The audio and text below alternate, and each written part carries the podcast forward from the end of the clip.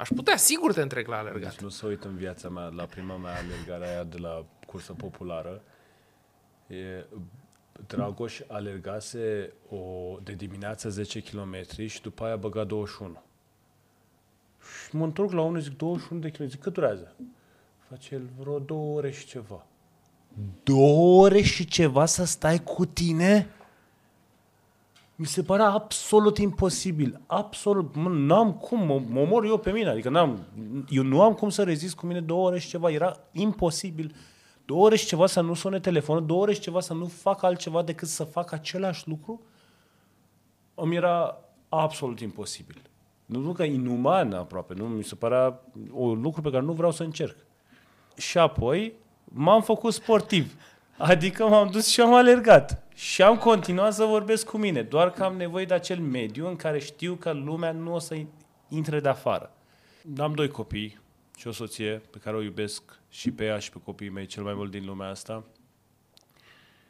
Uh, și un lucru pe care eu am înțeles uh, de când am copii și familia este, de fapt, o problemă pe care mi-am pus-o și după aia am înțeles ceva, este că sentimentul de iubire și ură, ele, de fapt, sunt un aceeași sentiment.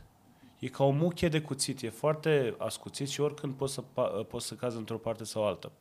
Partea bună a acestei, nu știu, condiții, boală, alergie, ce-o fi ea, este că are și un soi de perioadă de expirare, vreo șase-șapte ani.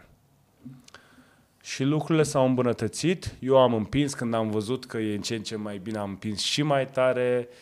Acum alerg cu un pace cu care eu făceam șoc anafilactic dacă alergam acum șase-șapte ani cu viteza asta și cred că pe lângă partea de sănătatea mentală, alergarea pe mine m-a vindecat și fizic de această condiție foarte incomodă. Salut! Sunt Radu Restivan și urmăriți sezonul doi din podcastul On The Run cu Restivan, un podcast cu oameni șmecheri care și alergă, despre alergare și mai ales despre sănătate mentală, despre mental health. Vă mulțumesc vouă, tuturor celor care v-ați uitat, care ați vorbit despre asta, care ne-ați ajutat să ducem mesajele astea alături de oamenii din primul sezon, cărora le mulțumesc și lor, către o audiență din ce în ce mai mare. Scopul acestui podcast este să scoatem în evidență lucrurile pe care alergarea le poate schimba în viețile oamenilor mai mult decât o mărime la tricou sau, nu știu, decât câteva kilograme pe cântar. Este vorba despre mult mai mult. E despre un proces prin care noi putem să fim mai buni pentru noi și pentru lumea din jur. Și vă mulțumesc vouă, sute de mii de oameni care ați văzut podcasturile întregi sau bucățiși mai mici pe social media. Vă mulțumesc din suflet în numele întregii echipe de producție și vreau să știți că onest intru în al doilea sezon de podcast cu toată inima deschisă pentru a aduce oameni fabuloși care să vorbească despre cum alergarea le schimbă un pic cât un pic viața în bine din perspectiva sănătății mintale.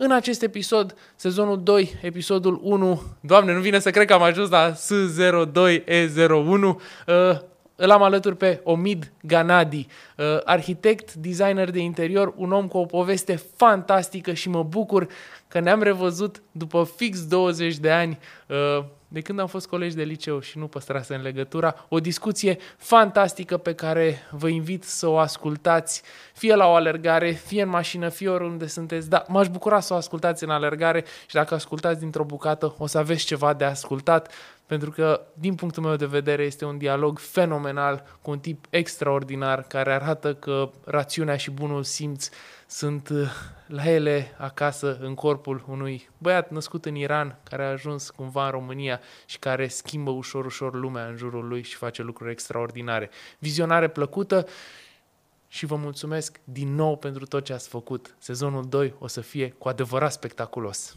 Mulțumesc din suflet brandurilor care susțin acest proiect și încep cu Nivea Men, fără de care n-ar fi luat startul proiectul ăsta. Dacă e ceva ce ne învață alergarea, este că suntem capabili să ne adaptăm la fiecare context. Adică putem să alergăm și la minus zece grade, dar și la treizeci și cinci de grade. Uneori pe frig, alteori pe căldură excesivă.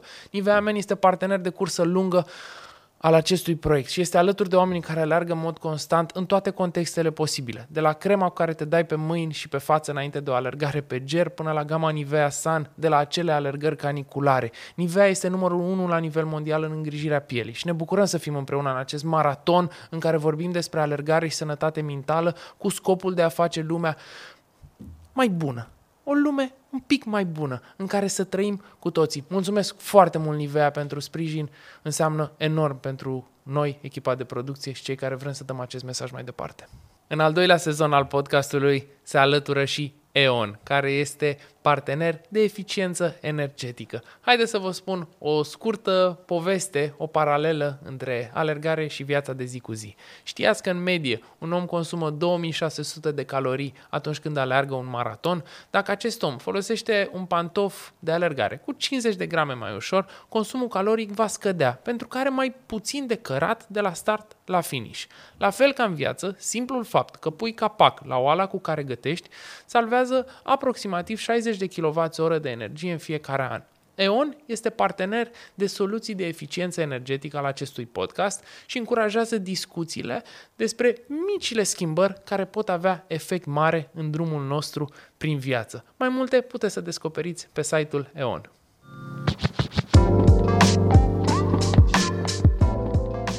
Salut, Omid! Mă bucur foarte mult să fii astăzi alături de mine la Onda Rancu Restivan, un podcast cu oameni șmecheri care și alergă. Și acum, înainte să vă apucați să alergați, că o să-l ascultați, evident, când alergați sau când conduceți sau când stați acasă și vă uitați la televizor și vă dați seama că n-aveți ce să vedeți la televizor câteodată și mai bine ascultați un conținut bun, vi-l prezint pe Omid Ghannadi, um, și nu citesc de pe prompter. În câteva luni după filmarea acestui podcast își ia buletinul, adică paisprezece ani de business face cu I O G Arhitectură. I O G, aș fi zis ok, O G se înțelege, Omid Ghannadi, dar I este Ilinca, soția lui și partenera lui de afaceri, alături de care împlinește paisprezece ani de business în două mii douăzeci și patru, business-ul a început în două mii zece, așadar I O G Arhitectură este arhitect specializat pe design de interior, iar pe lângă asta, alături de Alina Vâlcu, a inaugurat, este co-founder la Inside Academy, unde predă cursuri de design și ajută oamenii care sunt la început de drum în această industrie și oamenii care vor să exploreze mai mult industria frumosului, să-i spunem. Din Inside Academy a ieșit un proiect care se numește Inside Social, în care au adunat o mână de voluntari și de oameni mișto și de branduri, alături de care acum au un proiect destul de clar. Fac o casă pentru o familie nevoiașă, așa a început proiectul și cu câteva zile înainte de a publica acest podcast am văzut că au pus acoperișul, cred, nu? Se apropie de final proiectul și probabil vor urma și altele, pentru că în momentul în care strângi oameni mișto alături, întotdeauna apar oportunități. Este cofondator la Mugshot, poate ați băut o cafea, acolo unde Omid este cofondator și ce îmi place foarte mult la el este că în toate business-urile în care este implicat, este co-founder. Așa este. E foarte collaborative și un mic amănunt. Eu l-am cunoscut pe Omid, cred că fix acum douăzeci de ani, cred că se fac fix douăzeci de ani, când a apărut în clasa noastră din liceu un băiat din Iran. Cred că aveam șaisprezece ani sau cincisprezece ani, pe acolo, nu? Da, nu era clasa nouă, cred că a zecea era. Sau a unsprezecea, da. A zecea, nu? cincisprezece șaisprezece ani, se fac douăzeci de ani de când ne cunoaștem și alergatul ne-a adus astăzi împreună, practic, în acest podcast și ne revedem după optsprezece ani, cred, nu-mi dau seama, foarte mulți ani. Salut, Omid, și mă bucur foarte mult să te am alături. Salutare, Radu, Restivan, și mai ai tu o poreclă acolo, nu știu dacă ți se mai lipește sau nu după ani de zile. Uh, uh, mulțumesc mult de invitație și mulțumesc foarte mult pentru toată introducerea, pentru că ai făcut așa, uh, pe mine de multe ori mă întreabă lumea tot felul de detalii, de câți ani, cum, câte, și nu le știu, nu știu, ca mintea mea n-are capacitatea să adune toate informațiile la un loc și să le așa, să le sintetizeze. Probabil de aceea sunt și mereu cofondator și nu fondator. Uh, am mai spus și spun că asta e și pentru că probabil n-am avut mereu suficientă încredere în mine încât să fac lucrurile singur și tot timpul am căutat pe cineva mai puternic ca mine, în care am încredere să fie alături de mine. Um, da, sunt douăzeci de ani de când uh, ne-am cunoscut prima dată.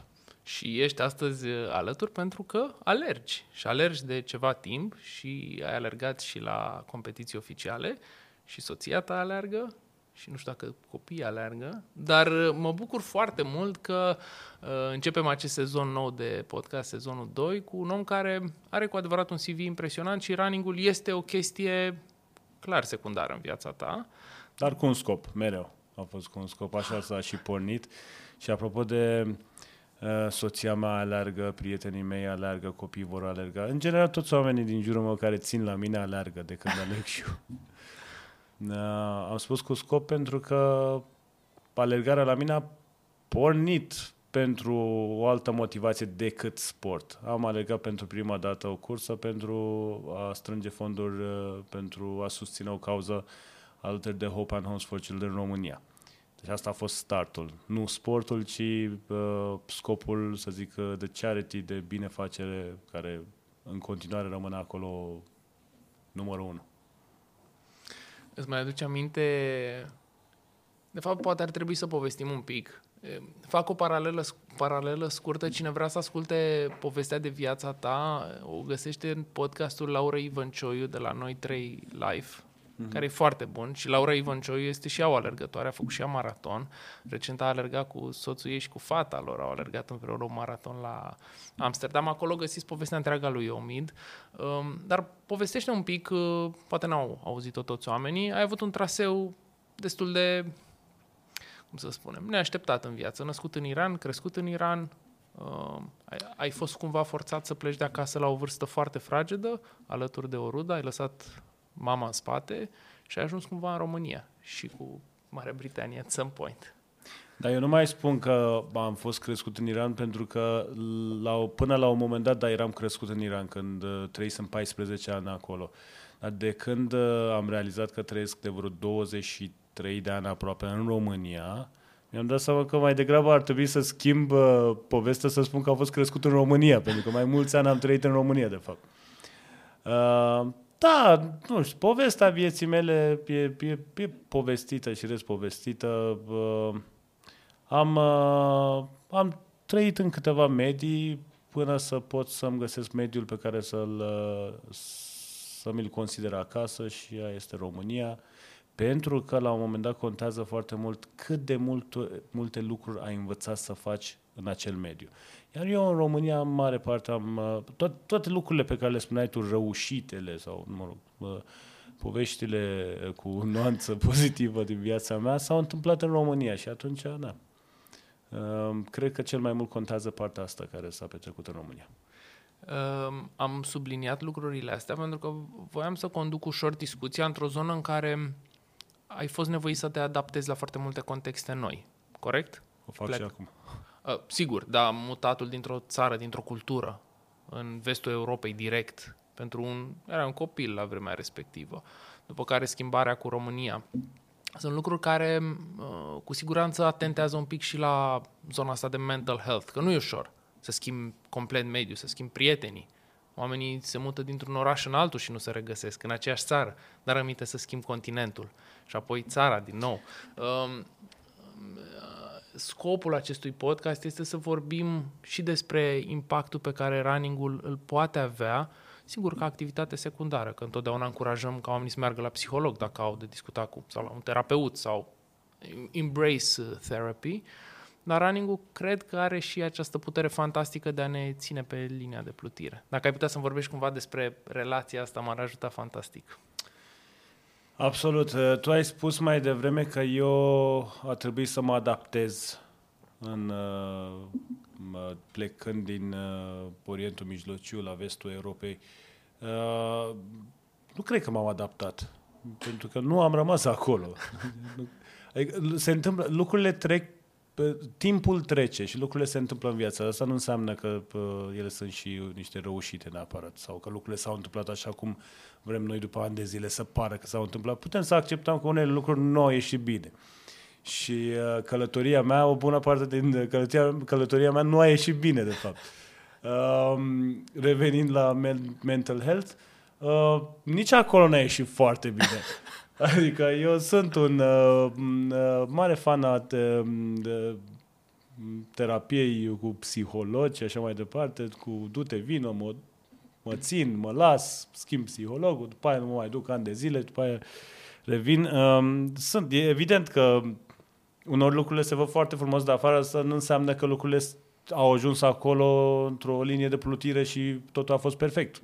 De multe ori ajungi să uh, arăți câte cât sănătos și bine pentru că ai trecut prin foarte multe lucruri și ai învățat cum să lucrezi cu tine, ai învățat să te remediezi, să te tratezi uh, și de aceea arăți tratat. Uh, alergarea pf, este, este ca pastila aceea pe care dacă nu o iei o să regreți. Că nu uitați ăștia cu paralela un pic. Uh, uneori ne luam pastilele, uneori nu ne, nu ne luam. Și alergarea este acel lucru pe care uh, uneori nu ai chef să o faci, nu vrei să o faci. Este exact ca terapia aceea la care nu vrei să te duci, la medicamentul ăla necesar pe care nu vrei să-l iei. Uh, și după ce, din păcate, ajungi să nu-l iei și să nu-l faci, uh, vei regreta foarte tare. Iar când îl vei lua, vei regreta și mai tare că data trecută nu l-ai luat. Și uh, cam asta este rolul alergării în uh, mediul meu mental, să spun așa. Mi se pare că e nevoie de un caracter foarte puternic să recunoști că drumul către o percepție exterioară a succesului, să spunem, e de fapt despre tot ce înseamnă failure în viața noastră, despre toate momentele în care n-am reușit să ne adaptăm, despre momentele în care am avut probleme cu noi înșine sau cu cei din jur și, pe de altă parte, mi se pare că societatea e deseori invitată despre, de exemple de succes, de drumul către succes, de, că, de, de mai ales de shortcut-ul către succes. Și e nevoie de oameni cu adevărat puternici să vorbească despre drumul ăsta, care nu e niciodată ușor, dar poate să fie și foarte frumos dacă reușești să înveți din el. Cred că călătoria în parcursul, drumul spre succes e delicios, nu succesul în sine. Succesul în sine este e momentul în care te declari obosit. Gata. S-a întâmplat. Uite, e ca... Nu știu, tu, tu ești un mai bun alergător, mai calificat alergător ca mine. Uh, îți place mai mult parcursul sau finalul? Îți mulțumesc pentru ce ai spus. Nu sunt un alergător mai calificat sau poate doar alerg mai mult, dar nu sunt un alergător Ei, bun, sub nicio formă.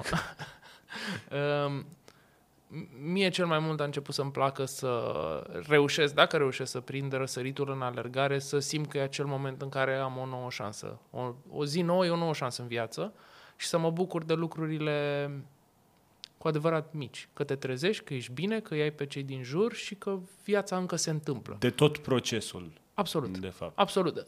Când, când m-am apucat de alergat, îmi doream să alerg la curse faimoase, să termin distanțe mai lungi și acum mai îmi place să mă duc la curse, dar îmi dau seama că, de fapt, o medalie e doar suma experiențelor pe care tu le ai până să ajungi la acea medalie, nu medalia în sine, că e doar o bucată de fier. Păi da, pentru că la început asta urmărim, urmărim senzația de după, urmărim, care va exista întotdeauna, că e și științific, nu știu, dopamina, serotonina, nu știu, toate cele care ne fac fericiți. Endorfinele. Endorfinele.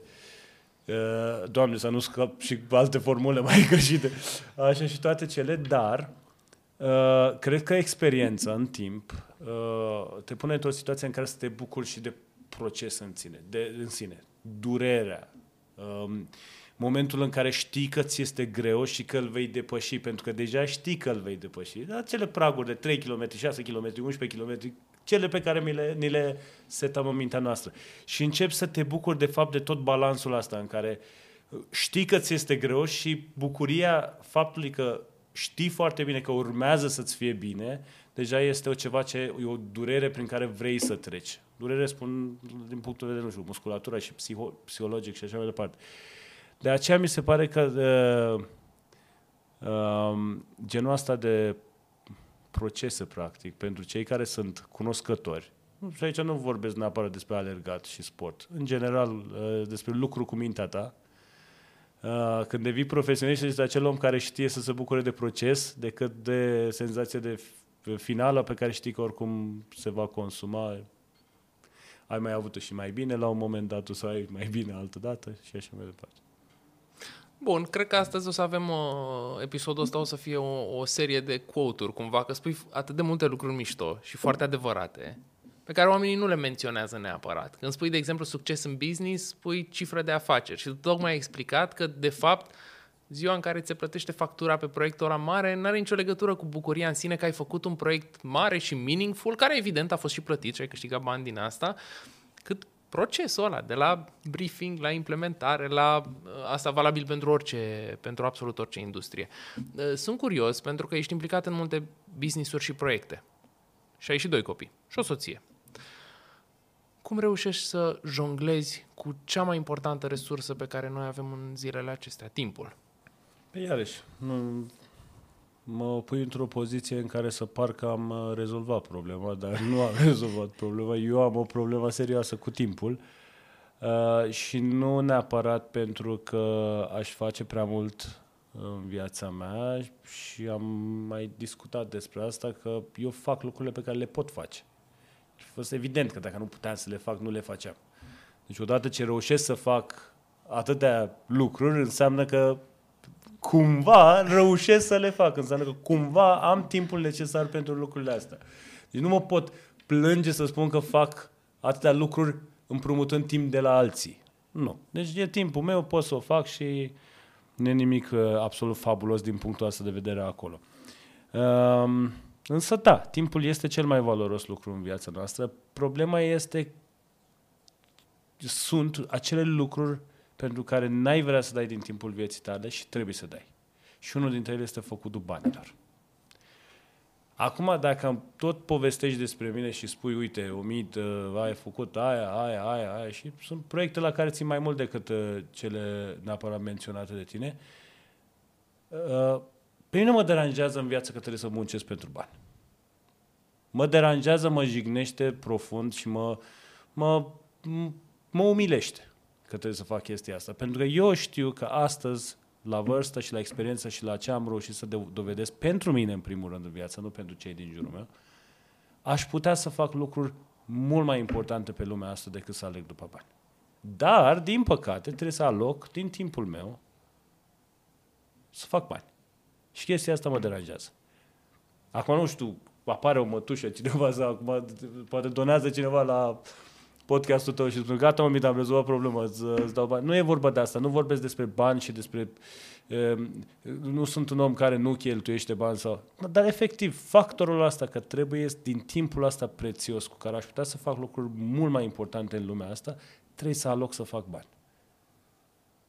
Și încă ceva pentru care nu am găsit încă o soluție, deci... Mă miră cumva perspectiva asta, deși e foarte adevărată. N-ajungi să o privești așa, dar ai pus un underline pe o frază pe care probabil mulți o avem întipărită în subconștient. Um, și tu m-ai pus pe, m-ai prins pe nepusă masă, că nu mă așteptam să spui că te mâhnește că trebuie să faci bani, dar te-aș întreba de curiozitate ce crezi că ai putea să faci fără să te gândești din perspectiva asta de a face, că practic și într-un O N G, să spunem. Și acolo oamenii trebuie să fie plătiți pentru timpul lor și, evident, să strângă extra resurse pentru a implementa proiectele. Adică tot e o muncă în sine și dacă lucrezi într-un O N G. Că you have to spend time working, nu?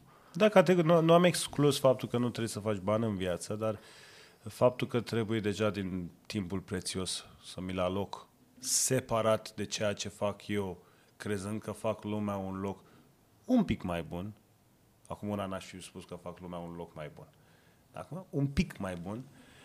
Asta este, de fapt, nuanța acolo. Asta mă deranjează pe mine. Nu, că sigur, lumea trebuie să performeze, trebuie să fie răsplătit pentru performanță și răsplata aia poate să vină sub orice formă. Unii sunt plătiți cu bani, alții sunt plătiți cu grade, cu uh, diplome și așa mai departe. Nu, nu asta este neapărat o problemă. Dar problema este, uh, de fapt, ce spuneai tu, ce aș fi vrut să fac, de fapt, cu timpul meu, da?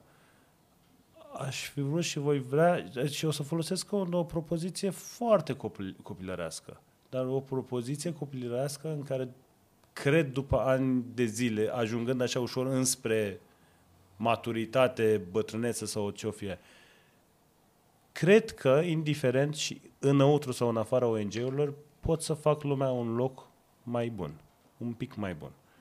Și asta aș face cu timpul meu. indiferent ce fac, că fac design interior, fac, fac arhitectura, fac, și dacă fac bani. Eu cred că fiecare dintre noi, făcând ceea ce face, poate să facă lumea un loc un pic mai bun. Am o formulă pentru treaba asta și asta este un proiect la care mă gândesc foarte serios, nu știu, la un moment dat când o să mai am un pic mai mult timp, că să fac mai puțin bani, um, să dovedesc oamenilor din orice profesie că numai făcând profesia lor poate să facă mediul și comunitatea și societatea și respectiv lumea un loc mai bun. Ai putea să descrii un pic din ideea asta sau încă se conturează? Într-o formulă așa mai simplistică este că uh, mi-am dat seama, apelând la prietenii din jurul meu, că efectiv know-how-ul, meseria sau resursele pe care oricare om pe care am întâlnit în, jur, în jurul meu le are, poate să mă ajute pe mine să ajut pe cineva. El făcând doar treaba lui, că e psiholog. Au unii oameni nevoie de psiholog într-un mod foarte serios. Că este alergător, facem fundraising, el alergând. Că este I T-ist, facem o aplicație cu care să putem să ajutăm o parte din comunitate, din societate, societate să... Adică e, e, e formula, e ca un fel de T V A. Dacă tu ai dat nouăsprezece la sută din timpul tău profesional pentru a face uh, lumea în care trăiești și te-ai născut un loc mai bun, tu chiar poți să o faci, practicând în continuare meseria ta. Pentru că problema noastră în societatea noastră este că mereu când ne gândim la binefacere, ne gândim, aoleu, trebuie să fac ceva ce e altceva decât ce știu eu să fac. Nu. Eu vreau să înțeleagă oamenii că fiecare dintre noi, făcând ceea ce facem, putem să facem bine. Trebuie să alocăm un pic din timpul nostru prețio- prețios și să plătim ca un fel de taxă înapoi lumii în care trăim. De aceea și spun uh, T V A și nu impozit, pentru că T V A-ul cumva ți și recuperezi. Eu cerculez din asta în care e un joc uh, uh, de bunuri dat și luat. Și chiar cred în chestia asta. E foarte adevărat ce spui. Eu doar încerc să-mi imaginez tot cash flow-ul, știi? Adică de unde vin și totuși banii pentru oamenii care trebuie să trăiască. Dar practic tu spui că un om care e designer ar trebui din cele opt ore de muncă pe zi, să spunem, cât e norma socială acceptată, cât scrie în manualele de acum douăzeci de ani despre mm. ziua de muncă, să dea o oră, două pe zi către un fel de charity. Practic trebuie să-și maximizeze costul pe oră în orele muncite. Binefacerea nu se întâmplă doar... Lumea nu devine un loc mai bun doar prin charity. Tu poți să performezi în orice fel în meseria ta, să faci, să faci bine, bine comunității. Poți să fii un om de știință, care să-ți aloci știință într-o anume direcție. Poți să... Uh, uite, vorbeam despre, spun, uh, despre eficiență energetică. Poți să fii un arhitect care, în mod normal, nu are de ce să se preocupe atât de mult asupra uh, eficienței energetice încă în România. Dar sunt arhitecți care dau o parte din uh, timpul lor sau își direcționează oarecum uh, specialitatea pe care nu-ți permis să o dai în, în totalitate înspre zona asta. Automat promovează zona de construcții de tip N Z, pasiv uh, și, și direcții de genul ăsta. Toate lucrurile astea sunt lucrurile care ne fac lumea să fie un loc mai bun. Nu numai charity-ul și uh, donații și uh, nu știu, salvarea la propriu a sărăciei. Bine, O N G-ul înseamnă mult mai mult decât salvarea sărăciei. Sunt și O N G-uri care vorbesc de eficiența energetică și absolut. Eficiența energetică devine un topic din ce în ce mai important pentru că începem să ne consumăm mult mai repede în fiecare an resursele pe care planeta le are disponibile pentru... Noi consumăm prin august sau în septembrie, consumăm tot ce are de oferit planeta într-un singur an. Și după aceea funcționăm patru, trei, patru, cinci luni pe datorie de resurse. Practic ne împrumutăm de la planetă și, din păcate, aici nu e ca o ecuație Uite, financiară e ca la bancă. E ca un T V A. Hai să dăm înapoi. Hai să dăm într-o altă monedă înapoi. Dacă nu, dacă nu știm să consumăm mai puțin, hai să dăm cum putem să dăm înapoi. Fiecare dintre noi, prin ceea ce facem. Că unii reciclează, că alții nu reciclează. Uite, vezi, ajungi la, o conclu- la, la un moment dat la gândul că, de fapt, primul pas este să aflăm. Tu ai spus acum niște lucruri pe care cred că cetățenii României, prim, în primul rând, trebuie să facă primul pas să afle aceste lucruri. Și apoi să se gândească, ok, eu ce pot să fac pentru treaba asta? Cu ce pot să mă implic? Dar, repet, făcând exact ceea ce faci. Nu altceva. Mi se pare cumva foarte interesantă abordarea ta, pe lângă ce ai spus prima oară, că se duce către o zonă în care oamenii ar trebui să facă lucrurile la care se pricep cu adevărat. Da. Și noi, ca români, avem treaba asta. Ne pricepem la tot. Și politică, și religie, și fotbal, și financiar, și totuși, și totuși, în toate studiile, din păcate. Suntem destul de sus în top și la educație. Adică nu suntem atât de educați precum credem că suntem. Nu știm atât de multe lucruri despre anumite... Cred că, de fapt, e educația care trage celelalte statistici după el. Absolut, absolut, absolut. Cumva mi se pare un manifesto foarte bun. Hai să facem lucrurile la care ne pricepem cu adevărat sau pe care vrem să le învățăm cu adevărat și să dăm societății prin know-how-ul nostru. Da, când oamenii, de fapt, își pierd energia încercând să creadă că știu lucruri despre toate. Sau să renunțe în a face vreun bine comunității, crezând că nu știu cum, o, cum să o facă. Eu am văzut chestia asta la prietenii mei. Eu, la rândul meu, am fost implicat. Prim, primii mei pași în orice tip de binefacere a fost pentru că anumiți oameni m-au implicat. Eu credeam că nu mă pricep și nu știu, n-am cu ce. Ca, ca părinții aia, de ce nu faci copii? Îți dorești copii? Da, de ce nu faci? Păi, na, n-am mașina, n-am casă, n-am... Și după aia vezi că au făcut cop, un copil și au început să aibă și un loc de muncă mai bun, nu știu ce, au făcut și casă și au structurat piața, știi? Mamă, ce subiect! Foarte, foarte deep, dar îmi place, îmi place mult ce discutăm astăzi, pentru că mi se pare că sunt niște subiecte care nu s-au atins atât de des. Și podcastul, podcastul ăsta oricum nu este despre cum să fii un alergător mai bun, ci cum să fii un om mai bun. Și folosim running-ul ca... poate ca paralelă între o viață în care să-ți dai seama că de la start la finish, la orice alergare, e un proces de învățare. Și viața, la fel, e tot un proces de învățare. Și încercăm și să le spunem... cursă, nu? Exact. Dar nu e un sprint, e un maraton. Tocmai de-aia trebuie să ai grijă de resursele tale și trebuie să-ți folosești energia. Da, noi suntem... O să dau un exemplu. Suntem un, un bun finit, să spunem, nu știu, ceva finit. Avem de dat o energie și un timp din viața noastră. Mă rog, poate să dureze mai mult sau mai puțin, depinde de fiecare. Dar asta e tot, adică nu avem second chances în nimic din ceea ce facem în, în viață, pentru că nu primești, nu te, nu e ca la jocuri, respawn sau cum se întâmpla, da, pentru, mureai și apăreai din nou. Pentru că ne tot gândim la o altă lume și atunci, atunci ne gândim că ne mutăm în altă parte și automat tot uităm de prezent și de ceea ce suntem. Eu, eu cred că socoteala noastră e fix aici și fix kilometrul ăsta pe care o alergăm. Și uneori o alergăm bine, altor rău. Doamne, am fost acum la o cursă neprevăzută, că nu știam că se mai țin maratoane și iarnă, de întâi decembrie. Mă rog, a fost uh, un fel de... patriotism din asta, m-aș speria sincer să fiu, că sunt la un, fără să supăr pe nimeni, dar cred că este o, e un meeting de aur acolo. Uh, uh, mi-a scris un prieten, dom'le, nu alergi la următorul maraton. Ce următorul maraton? Nu s-a terminat la toamnă, gata. Nu, că de întâi decembrie. Și zic, ba, credeam că s-a terminat, hai să mă duc. Am ajuns acolo, era, lumea era în hora. Uh, evident, era întâi decembrie, ce vrei să cânte Michael Jackson? Era, uh, era întâi decembrie, toată lumea era în uh, atmosfera asta, dar foarte greu a fost. Foarte greu. Mi s-a părut... Uh,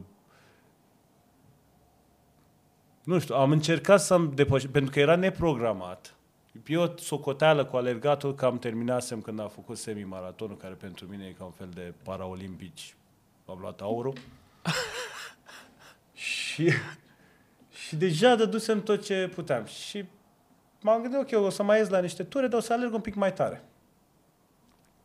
Pentru că aveam pace-ul ăla, știi, de oameni pe care n-ar trebui să bagi în seamă. Și aici am pornit, era și frig afară și am alergat mai repede, dar mi-a fost greu. Și, și a fost mult mai, mult mai puțin cu kilometri. Versus douăzeci și unu a fost vreo unsprezece kilometri, jumătate, o chestie de Și mi-am dat seama că, indiferent oricât de mult crezi în tine și așa, uneori va fi greu. Și așa e și în viață, apropo de ce am... Viața e o cursă. Și oricât de bine pregătit te simți și crezi că l-ai făcut pe toate, la un moment dat, dacă e să fie greu, o să fie greu. Important este dacă te lași sau nu. Și eu de asta mă agăț. De faptul că nu mă las, nu mă opresc. Indiferent de ce se întâmplă, eu nu mă opresc. Și asta roș, cumva este un lucru care mă ține, mă târăște prin, și prin viață și prin cursele pe care le alerg. Altfel, unele curse sunt foarte grele și în viață și, și uh, la alergare. Uh, mi-ai aprins o scânteie și trebuie să spun chestia asta, pentru că oamenii, na, toți oamenii sunt ocupați și n-au timp să intre în detaliu despre viețile celor din jur. Și ajungi să etichetezi oamenii, pe scurt. Să spui, da, domne, Omid a alergat douăzeci și unu de kilometri în octombrie la Bucharest Marathon, sigur n-are o problemă să alerge cinci kilometri în parc. Sigur n-are. Poate într-o zi o să faci un maraton și toată lumea o să zică, sigur, Omid e maratonist, ce înseamnă să mai alergi zece kilometri? Și de fapt îți dai seama că fiecare lucru pe care noi îl facem repetitiv, la care nu e ușor, oamenii ajung să creadă că dacă la un moment dat ai reușit o chestie mai dificilă, mai de succes, mai de orice efort mai mic decât acela, o să fie floare la ureche. Cum să nu poți să alergi zece kilometri într-o seară? Și tu, de fapt, să-ți dai seama că poți să ieși la alergat și distanța pe care o poți face relaxat e de trei kilometri și că trebuie să o iei de la capăt. Dacă și mi se pare că e o lecție foarte bună asta. Dacă vreodată în viața mea o să mă opresc și sper să nu se întâmple niciodată, bat în lemn aici, nu o să fie într-o cursă lungă. O să fie la aia trei kilometri. Pentru că atunci omit celălalt din mine, o să mă bat. Reiau eu discuția, că a căzut un pic sunetul, dar exact ca în viață și mai ales la maraton, se pot întâmpla foarte multe lucruri neprevăzute. A căzut sunetul, hai, mergem mai departe. Omid, erai la punctul în care spuneai că alergarea este singurul moment în care alergi cot la cot cu eul interior, să spunem. Și îmi plăcea unde duce discuția și apoi, hop, a căzut. Eul meu a reușit să oprească sunetul. Da, nu, povesteam despre faptul că, într-adevăr, eu mă cam bat cu propriul meu eu pe care tu, și tu ai propriul tău eu și fiecare are și unii recunosc, alții nu recunosc, că îl cam bat în orice domeniu, dacă stăm de... Și la depresie îl bat, n-am nicio problemă. Problema la alergat este că suntem prea cot la cot. Eu am nevoie de el, el are nevoie de mine. Și cum facem? El nu-mi vrea mereu binele, eu îi vreau și lui binele și mie și sănătate tuturor și să fim fericiți. Și, um, și este singurul moment în care suntem în ring, unul cu unul, fără ca alții să medieze situația dintre noi. Pentru că mai mereu când în viața de zi de zi stai undeva și ești printre oameni, cineva va veni. Dar cum te simți? Dar ce mai faci? Eventual mai bine cineva și cu un sfat. Dar pare că ești așa necăjit. Dar ești stresat, ești obosit, ai probleme acasă, îți merge bine la treabă. Tot felul de lucruri care, de parcă, ăsta propriul meu omit, se duce mai își păguiește lumea să vină să mă încurce mie, să facă ziua și mai proastă. Nu. Când alerg, sunt eu cu el.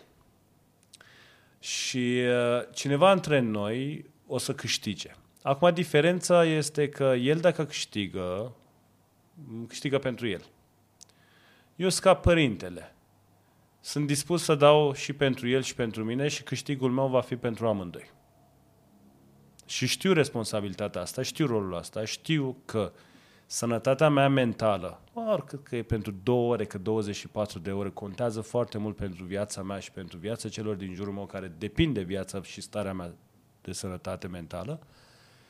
Și am o misiune acolo. Să-i dovedesc de fiecare dată că nu o să câștige cât timp are intenții proaste. Dacă vine la mine cu intenții bune în care să spună, măi Omid, astăzi aveai chef să alergi cinci kilometri. Uite de la mine, sunt alături de tine, alergăm împreună și o să alergăm șapte kilometri. Și o să-ți fie și bine, după aceea să te simți foarte bine și tot o să fie în regulă. Atunci sunt dispus să, să-i dau lui creditul pentru treaba asta. Dar cât timp Uh, el trage, mă trage în jos, eu mă voi lupta să, să câștig bătălia asta și bătălia asta de foarte multe ori reușesc să câștig uh, atunci când alerg. hai să o zic cum îmi vine în minte acum, băi băiatule, ce conversație matură tocmai am avut și ce lucruri fabuloase mi se pare că, că ai spus, că de fapt, chiar dacă ești în public, e o conversație foarte intimă cu tine. Absolut. Cine aleargă după tine să-ți vorbească? Cine aleargă după tine să-ți dau un sfat? Eu de-aia nu prea alerg cu prieteni și dacă alerg cu prieteni, de la încălzire îmi pun căștile în urechi, adică ăsta e primul semnal. Deci fiecare ne vedem de treaba noastră, da? Poți să mergi înainte, nu trebuie să stai după mine, poți să rămâi în urmă, nu, nu, nu, nu, eu nu alerg în colectiv. De-aia și uh, asta, cursele semimaratoane, maratoane și toate astea mi se par un pic mai grele pentru mine, pentru că sunt, mă disturbă foarte mult tot puhoiul asta de lume, nu, nu pot să-i ignor. Sunt acolo, unul mă depășește, unul îl depășesc, unul are Adidas mai mișto ca ai mei, altul are nu știu ce, e, e, tot timpul e, e... Dar, în fa- făcându-mi viața mai grea, îi dă un avantaj lui Omid, celălalt. Au nume diferite? Scuze-mă că te întreb. Păi nu, asta e și ideea, că e Omid cu Omid. Ok. Dacă ar fi altcineva, cel... l-aș elimina. Uh, nu, e Omid cu Omid, asta e, că noi suntem aceiași, doar că uh, hai să le mai devreme, suntem așa, eu sunt rivalul meu acolo pe interior și uh, el când vede acolo că, uite, pot să-ți atrag atenția cu aia, cu aia, cu aia, ca să-ți fie mai greu, are niște avantaje și asta înseamnă că trebuie să mă zbat și mai tare, trebuie să câștig și atunci iarăși ambiția. Și crezi că opoziția lui sau ajutorul lui sunt o chestie care ține de noroc sau de context? Adică s-a trezit celălalt Omid și vrea să-ți facă astăzi viața mai grea, te pune la încercare pentru că are un scop? Da, nu, sau pentru că îi place să te challenge-uiască constant? Celălalt Omid fiind tot eu, nu doarme și nu se trezește niciodată. E acolo și știe exact ce, ce se petrece. Uh, nu, e... Pur și simplu cred că este modul prin care eu am început să percep lucrurile care mi se întâmplă din punctul de vedere a sănătă- sănătății mentale. Că, de fapt, ce, tot ce zic eu acum e o mare prostie sau nu, nu contează. Asta este formula în care eu cred și, crezând în formula asta, caut și soluții. Nu poți rezolva lucrurile fără să le afli, fără să existe o componentă care să-ți fie ție clar. Eu nu pot să rezolv problemele mele, de gândurile mele, dacă nu găsesc acolo, să-i, să-i localizez undeva, să înțeleg care este problema. Deci problema asta este așa și trebuie să găsesc o soluție pentru ea.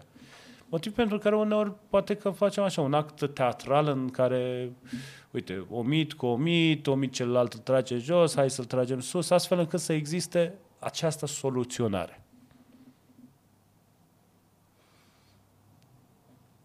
E un fel de... Aș vrea să spun că e ceva diametral opus. Dar, de fapt, poate e cea mai pasională re- relație. Că uneori sunteți foarte apropiați și alteori diametral opus, nu? Da. Și asta face să fie frumos tot jocul ăsta. Că e, de fapt, căutarea asta continuă a, a unei soluții care nu e ceva tangibil. Și e pentru binele nostru sau al meu.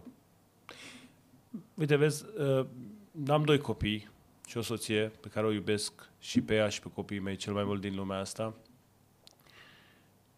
Și un lucru pe care eu am înțeles de când am copii și familia este, de fapt, o problemă pe care mi-am pus-o și după aia am înțeles ceva, este că sentimentul de iubire și ură, ele de fapt sunt un aceeași sentiment. E ca o muchie de cuțit, e foarte ascuțit și oricând poți să, poți să cazi într-o parte sau altă. Și problema a plecat de la faptul că nu înțelegeam cum cineva pe care iubesc cel mai mult pe lumea asta are posibilitatea să mă scoată pe mine din sărite mai repede decât unul pe care nu-l iubesc. Cum se poate că cel pe care iubesc cel mai mult are posibilitatea să, să mă facă să, să mă, mă ducă în furie mai tare decât cel de care nu-mi pasă? De ce? Mi-am dat seama că, de fapt, sentimentul este aceeași, nuanța se schimbă. Motivația, direcția, e factorul de reflex. care se schimbă. Noi același nerv folosim cu genunchii noștri să alergăm și același nerv funcționează și dacă îți dă doctor cu ciocanul așa acolo și piciorul tău face, se ridică. Este același nerv, același uh, mușchi, dragoste și, uh, uh, și ură. Și atunci, cred că și în interiorul nostru, că, eu, cred că noi ne iubim pe noi foarte mult. Chiar dacă nu e neapărat un principiu după care vrem să funcționăm, nu e, poate conștientizarea lui nu e foarte sănătoasă și așa mai departe, dar uh, cred că avem o relație foarte apropiată de, de dragoste cu propriul nostru personaj și atunci ura și dragoste se schimbă foarte repede dintr-o parte în alta. Din nou, mult mai adâncă această conversație decât mi-aș fi imaginat vreodată și asta mă bucură foarte tare, pentru că a dus în niște zone în care doream să ajungem să explorăm cu podcastul ăsta, pentru că îmi dau seama că de fapt tu spui că pe lângă terapia propriu-zisă, care e terapie cu psiholog pe care ai făcut-o și probabil o faci în continuare și ai schimbat psihologi, adică ești, în, ești conștient că ai nevoie de asta în anumite momente în viață, ceea ce e foarte important. Cum spuneai la un moment dat mai devreme, că trebuie să poți să identifici problema, să pui negru pe alb care e problema ca să poți să găsești o soluție, atâta timp cât o să negi existența unei probleme de orice tip, cu siguranță nu o să apară soluția. Absolut. Pentru că na, dacă îți curge apă de undeva dintr-o țeavă, trebuie să vezi unde e țeava spartă și să cârpești acolo, cât să se oprească scurgerea respectivă. Dar al doilea lucru, pe lângă terapia propriu-zisă, mi se pare că l-ai găsit în running și asta mi se pare cu adevărat fantastic. Adică mi se pare că running-ul e acel ceva, poate mai puțin implicat emoțional ca în terapia propriu-zisă, dar care are niște efecte foarte bune, nu? Nu știu cum e pentru toată lumea, dar pentru mine cei mai buni psihologi cu care am făcut terapie au fost cei care nu au vorbit cu mine. Mai deloc. Unul dintre ei doar mă saluta. Uh, nu vreau să spun că cei care se duc la psihologi și, și au caietul și notează fă așa de mâine dimineață, o scoaltă, fă așa, nu e bine, nu-mi dau seama, nu sunt în situația respectivă, dar eu și la psiholog m-am dus ca să vorbesc cu mine. Pentru că de multe ori, în afara contextului de terapie, atunci când dădeam de greu cu gândurile mele, aveam posibilitatea să le șterg, să le dau deoparte. În schimb, eu acum, față de tine aici, terapeutul meu, am o obligație minimă de a-mi termina propoziția. Terminându-mi propoziția, eu, la rândul meu, înțeleg ce, Doamne, iartă-mă, de fapt am vrut de la mine sau am vrut să spun. Eu, dacă la jumătatea propoziției mă opresc și schimb filmul, nu o să înțeleg niciodată ce am vrut eu de la mine. Și pentru mine terapia a fost asta. Prin urmare, întâlnirile cu terapeutul, cu psihologul, au fost acele întâlniri scumpe cu antrenorul la sală, pe care nu ți le permiți toată ziua să-l târâi după tine să, la orice mișcare. M-am dus, am învățat niște mișcări, am creat o rutină, am plătit suma bă, fabuloasă bă, și de foarte multe ori uh, uh, nefiscalizată și, uh, și apoi m-am făcut sportiv. Adică m-am dus și am alergat. Și am continuat să vorbesc cu mine. Doar că am nevoie de acel mediu în care știu că lumea nu o să intre de afară. Pentru că la terapie, la psiholog, nu cred că se duce cineva cu telefonul pornit sau sună, a, două secunde, stai că mă sună Exulescu. Nu. Ești acolo. Ești, se creează un, un, un vid în camera respectivă în care tu ai patruzeci și cinci de minute, o oră în care să faci, să vorbești. Și cineva are rolul să te asculte. Că de-aia îl plătești, de principiu. Același lucru mi se întâmplă mie, de fapt, cu alergarea. patruzeci și cinci de minute, o oră, în care eu fac același lucru. Vorbesc cu mine. Și într-un vid al timpului, în care nimeni nu mă sună, nu răspund, nu mă oprește nimeni, nu mi intervine nimeni, nu comentează nimeni. Și, practic, fac sport mai de rutină, așa. Sport, psihic. Dragă Omid, din nou foarte neașteptată turnura pe care a luat-o discuția și sunt foarte bucuros și flatat că se spun lucrurile astea în podcast, pentru că îmi dau seama că de fapt puterea running-ului este întotdeauna, dar întotdeauna mai puternică decât cea fizică. De, da. Ok, suntem mai sănătoși. E important. Noi, ca nație, trebuie să fim din ce în ce mai sănătoși. Noi avem nevoie de chestia asta. Suntem în topul Europei la mortalitate cauzată de bolile cardiovasculare și asta e legată strict de faptul că nu facem foarte multă mișcare, că românii sunt foarte sedentari, că, să mă ierte Dumnezeu, pare că mulți români s-au născut în mașină și în mașină au rămas toată viața, pentru că unii chiar nu conștientizează. Știți, vă, că... dacă mașinile lor arată mai, de, mai bine decât casele lor, unde vrea să stea? La ce e mai urât? Asta e adevărat. Ce ar putea să spună Omid despre chestia asta? Normal, că am văzut și eu oameni care aveau niște mașini absolut extraordinare și casa părea că n-au, și-au luat mașină da. și de restul și-au luat și casă. Păi, dar și eu în locul lor aș sta în mașină, să știi, în casă. Dar ce voiam să spun e că mi se pare foarte meaningful zona asta în care foarte de, de, cu adevărată putere și încredere pe care tu o poți da, deși te detașezi cumva de uh, discuția în care ce spun eu este bine. Ce spui tu este bine pentru tine, normal. Dar ce pot învăța oamenii, cum ai învățat și tu la terapie, este acele pattern-uri sau metode prin care poți să fii singur cu tine și să coexiști în relația de onestitate cu propria persoană. E foarte dificilă, poate cel mai dificil lucru pe care îl putem face noi în viața asta. Da, aș fi ales orice sport dacă putea să mă bage în... să mă apropie atât de mult de mine.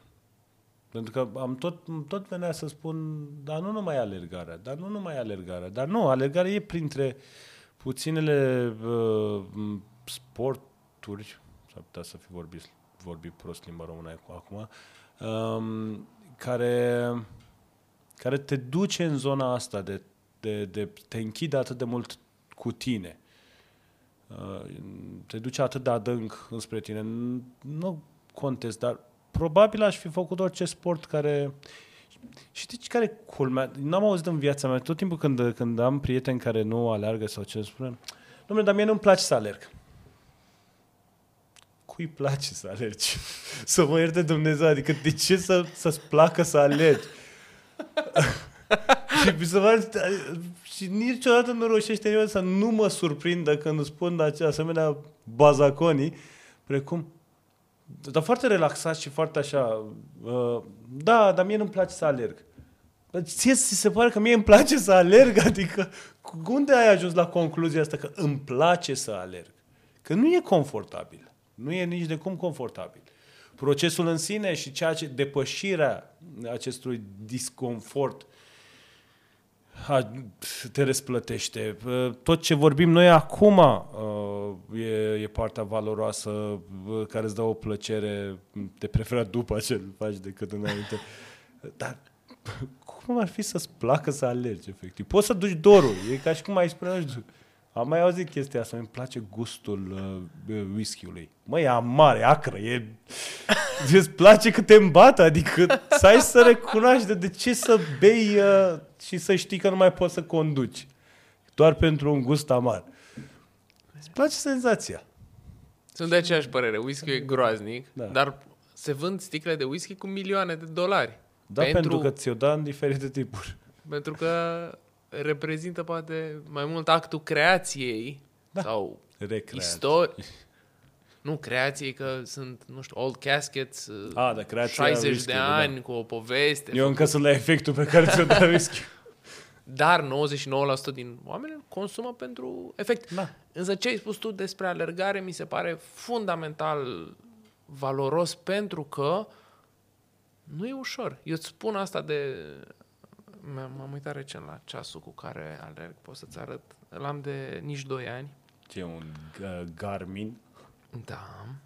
Și vreau ieri să, am... să-mi iau și eu, că mi se pare că ăla e momentul în care te afișez ca alergător. Când începi să trecuiești și să pui pe social nu, media. Nu, mă, când dai Garmin pe, pe, pe mână. Băi, ești nebun, zece mii de kilometri ce? Ai mers cu mașina? Cu ce? Unde ai văzut? Nu, am alergat. Capătul Greciei? Am alergat de când am ceasul ăsta din ianuarie sau februarie două mii douăzeci și doi. Din două mii douăzeci și doi... În fine, asta e de un... Da. Păi nu, dar eu m-am uitat azi la mașina Honda din două mii douăzeci și unu, uh, cred că două mii douăzeci și am optsprezece mii de kilometri. Păi stai și tu jos. Amândouă fiind electrice, și ceasul ăsta și mașina ta... Trebuie să vedem care este degradarea bateriei după exploatare. Asta e doar, sunt curse de alergare sau sunt și pur și simplu când mergi?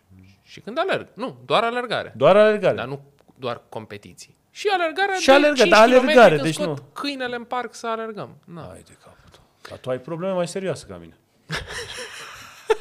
Nu, dar mi-am dat seama acum când am fost să alerg la... Deci te-am dus de române. Uh, scuză-mi, fac o paranteză și revenim la cei zece mii de kilometri, dar okay. uh, Era un tip, sigur știi că am înțeles că e destul de vedetă pe ceea ce face acolo. Uh, era un tip, era un, era un grad afară. Era fric rău de tot. Am alergat și în ziua aia cu câinele înainte de cursă. În același loc. Bine că ai alergat și tu când am alergat cu deșteaptă-te rom. Așa. Uh, Era un tip care alerga în bustul gol și în picioarele goale și fără șosete.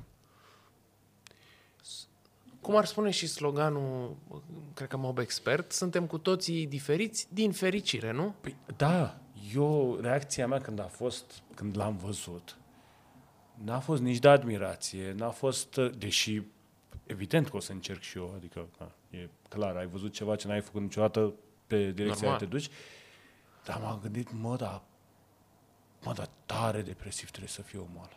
Adică câtă dopamină caută omul ăla pentru ce gol de umplut. Asta a fost reacția mea, nu zic că așa e. Nu-l cunosc, să mă ierte Dumnezeu, poate să uită. Deci nu pare agen de om care să pornească ceva, cred că alergă în continuare el undeva prin București de picioarele goale. Dar, bă, nu îți dai seama ce, ce gol vrei să umpli că să ajungi să faci asemenea, asemenea lucru. Asta a fost gândul meu. De-aia ți-am zis, cred că și tu ai probleme serioase. Toți avem probleme serioase. De fapt, nu? Adică... Cu zece mii de kilometri mai mult decât mine. Păi, aici e o chestie, e un test pe care îl fac eu cu mine însumi și este... Da? Am jos. Am mulțumesc frumos. Ce băiat, Marius, din spatele mulțumesc camerei. Mulțumesc, da. Omid, ești drăguț să-mi pui și mie îți niște apă? Ție, îți da, mulțumesc sigur. Foarte mult. Deși după aia zece mii de kilometri nu ți-ai mai pun apă, să văd dacă poți să faci și fără apă. uh, tu ai spus o chestie care mi se pare foarte bună și utilă. Alergarea, de fapt, este grea și n-ajungi niciodată să o iubești cu adevărat, cât îți dai seama cât de mult te responsabilizează și te ajută în momentul în care o faci. Și eu mi-am propus o chestie la începutul lui două mii douăzeci și doi, să fac o oră și jumătate de sport în fiecare zi. Care nu e foarte mult, corect? Nu e enorm. Depinde pentru cine, pentru oamenii aia. Pentru un om care are job, familie. Pentru, am, mă, o oră da. Jumătate de sport pe zi aș putea, eu fiind din poporul uh-huh. român, am venit la podcastul tău ca un fel de șantion, e mult. O oră jumătate de sport pentru mulți români e mult sport pe zi. De ce trebuie să ne comparăm cu ceilalți? Este timpul pe care vreau eu să mi-l aloc mie zilnic, să spunem, ca să petrec timp cu mine și să pot să reflectez, să pot să fiu într-o e relație. E foarte sănătos. Da. În fine, eu mi-am propus să alerg o sută de kilometri pe săptămână. Asta înseamnă. Înseamnă zece ore de mișcare la un pace relativ... Te uiți ciudat la mine. Dar stai un pic, că... O să, lumea o să... știe că noi am fost colegi de clasă, noi n-avem cum să nu fim concurenți. General, cum să fim concurenți? Păi asta înseamnă să stai lângă colegul tău, știi? Mai ții, ne uităm așa, cine a făcut mai bine, tu ai luat notă mai bună, eu am copiat mai bine. Cum? Nu mi-a păsat de note niciodată mie. Am vrut doar să trec clasa, cred. A, haideți atunci să nu? vorbesc eu despre Radu Restivan al nostru, că nu e chiar pe bune ce spune. Ai fost un elev extraordinar. Nu cred. Ba da, ești ai foarte fost preferatul de... doamnei dirigentei noastre, fără să aibă vreun interes în uh, de orice materie non-educațională. Ar fi fost ciudat. Cred că avea șaptezeci de ani, doamna dirigintă. Mi-e sete. Stai un pic, stai un pic, că ieșim din filmul ăsta și nu, nu cred că e neapărat... Nu, nu cred că... Eu am, abia am luat bacul la matematică, dacă nu mă înșel. Abia l-am luat și era clasă de mate info. M-am chinuit și la informatică, la singura probă la care am luat sigur zece. Și la alergat te chinui, dar faci. Filozofia, cred că am luat zece. Asta, Asta că urma după. Să dau la facultate. Nu, nu, la bacul. Dar nu, eu vreau să-ți reamintesc foarte bine că tu erai un elev printre cei mai buni din clasă. Îți mulțumesc mult, Omid, pentru aceste aprecieri. Nu mi-aduc aminte de asta și nici atâta nu cred că eram. Atâta școală că să alergi atât de mult după aia. Na, yeah. Bravo. Puteai să faci un, să faci un super chirurg ca colegul nostru. Care? Ștefan? Roianu? Mm-hmm. Eu știam că este medic, nu știam că e un super chirurg. Cred că e neo-chirurg. neurochirurg. Hai că nu știe lumea cu cine a fost în clasă. Lasă, sunt convins că unii au ajuns. Eu, eu fac design interior, tu alergi. Dar nu asta fac. Știu, mă, dar... Ei, revenind, ce voiam să spun este că mi-am propus să alerg o sută de kilometri pe săptămână. Timp de un an. cincizeci și două de săptămâni. Practic să nu-mi dau mie voie să mă las de treaba asta. Scriu o carte despre asta, am făcut un experiment de luni zero zero până duminică douăzeci și trei cincizeci și nouă, cât e săptămâna, în timpul respectiv să alerg o sută de kilometri. Cel puțin o sută. o sută virgulă zero doi. Și am zis că fac asta timp de un an, ca să scriu o carte despre ce învăț, despre responsabilizarea mea în raport cu a face ce, ceva ce știu că îmi face bine. Pentru că tindem să ne lăsăm de lucrurile care ne fac bine, corect? Uh-huh. Și să nu le punem niciodată pe, pe un loc important în viața noastră. În fine, acum, în momentul în care facem asta, sunt la nouăzecea săptămână consecutivă în care fac asta, nouăzeci și una, cred. Și o să mă duc până la o sută de săptămâni consecutive în care alerg o sută de kilometri pe săptămână, minimum o sută. Ca să ca să-mi demonstrez mie că pot să mă țin de lucrurile care știu că îmi fac bine. Și nu din punct de vedere fizic, pentru că din punct de vedere fizic este groaznic. Și nu o să recomand nimănui niciodată să fac asta. Dar este o lecție de responsabilizare. Și da, alergarea este cumplit de grea. Cred că nu e alergare la care să nu spun, Doamne, cât de greu e. Uneori în mintea mea și alteori să... Eu, eu ca să-ți răspund așa un pic la, la... Că nu mi-ai pus o întrebare neapărat, mi-ai povestit, dar aș simți nevoia să-ți răspund. Scuze-mă, de nouăzeci de săptămâni alergi câte o sută de kilometri pe săptămână? Ai recepționat corect această informație. Mi se pare că trebuia să mai repet o dată ca să mă asigur. Că, uh, revin la faptul că tu ai probleme serioase, în primul rând, dar ce e partea mișto este că ești foarte bun în a-ți rezolva problema oricât de mare ar fi ea. Pentru că atâta ambiție să vrei să faci ceea ce îți face bine în halul asta, mi se pare că trebuie, uh, trebuie să fiu un om care să fiu hotărât. Măi, indiferent ce simt eu, cum simt, care e golul pe care vreau să umplu, eu o să umplu. Eu știu ce spui tu, pentru că înainte să plecam în vacanță de vară anul, anul, tre, anul asta, eram grăsuț așa. Și totuși alergător grăsuț. Știi? Două lucruri care bat cap la cap, nu înțelegi de ce cineva și alergă și ieși. Nu neapărat de ce. Uh, și m-am hotărât până... Era târziu deja...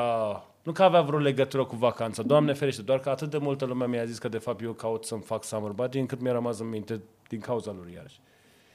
Uh, am zis că până plecam în vacanță, respectiv nouă zile mai târziu, voi alerga câte cinci kilometri pe zi. Uh, nu vreau să facem acum calculul ce înseamnă asta în parametri de... kilometri pe săptămână, că probabil cinci ori șapte, cum ate info? treizeci și cinci. treizeci și cinci, tu ah. faci o sută, deci îmi pot da seama care e durerea, de fapt.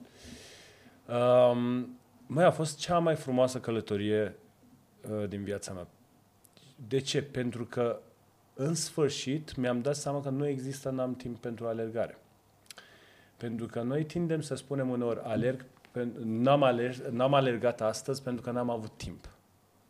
Dar dacă tu ești obligat să alergi în fiecare zi, de către tine, un anumit kilometri, număr de kilometri, la un moment dat tu vei alerga și la două noapte, și la unu noapte. Pentru că deja nu este vorba de cât timp îmi fac, ci este un lucru pe care trebuie să fac. Și ajunsesem, alergam la unu noaptea, fără să am o problemă, fără să simt că... Fără să fur din timpul de odihnă. Exact. Fără, deci eu, eu am rezolvat marea problema a am sau nu am timp de alergat în acele nouă zile în care eu am alergat în fiecare zi. De ce? Pentru că alergarea în fiecare zi era partea din viața mea. Nu trebuia să fac timp pentru ea. Ceea ce eu dau exemplu și povestesc cu oamenilor apropo de de unde ai atât timp să faci și proiecte sociale și de aia și de aia. Mai ales proiectele sociale, pentru că acolo ni se pare că omul te pune un efort de a face ceva, aduce timp de acasă. Și spun, proiectele sociale pentru mine de câțiva ani de zile nu mai sunt un extra ceva pentru care trebuie să caut timp. Fac parte din structura mea de organizare, din viața mea de zi de zi. La mine există ședința cu colegii mei de o oră despre arhitectură, apoi este ședința pe Zoom cu Inside Academy, apoi este ședința cu Inside Social, ședința cu nu știu care alt proiect în care sunt implicat. Este parte din structura vieții mele. Deci eu nu mai am nevoie să caut timp pentru chestia asta, cât timp asta îmi este meseria, asta este menirea, așa funcționez eu. Și desigur pentru asta, cu, cu ocazia asta, îi mulțumesc și Ilincăi care a fost suportiv și a înțeles că asta e viața mea și că trebuie să funcționeze, să funcționeze așa. Deci da, pentru tine eu nu cred că mai este o problemă neapărat să alegi o sută de kilometri sau câți, câțiva sau alegi într-o zi sau nu, pentru că e parte din... Te speli pe dinți? Da. Alegi o sută de kilometri pe săptămână? Da. Problemele pe care oamenii aia despre care ai zis că așa o oră jumate e mult de făcut sport pe zi, da, e foarte mult. Pentru că e o oră jumătate din viața ta pe care nu o faci, nu o folosești pentru acel lucru. Discuția nu e neapărat despre alergare, ci despre a ne da. prioritiza lucrurile în care noi credem și care ne ajută. Și dacă ne uităm pe statistici, cât timp petrec oamenii zilnic pe telefon, scrollând efectiv inutil. patru cinci ore. Sigur, poate nu toate cele patru cinci ore sunt inutile, dar cu siguranță treizeci de minute, o oră. Bun, procrastinăm în fiecare zi. Mult mai mult. Da?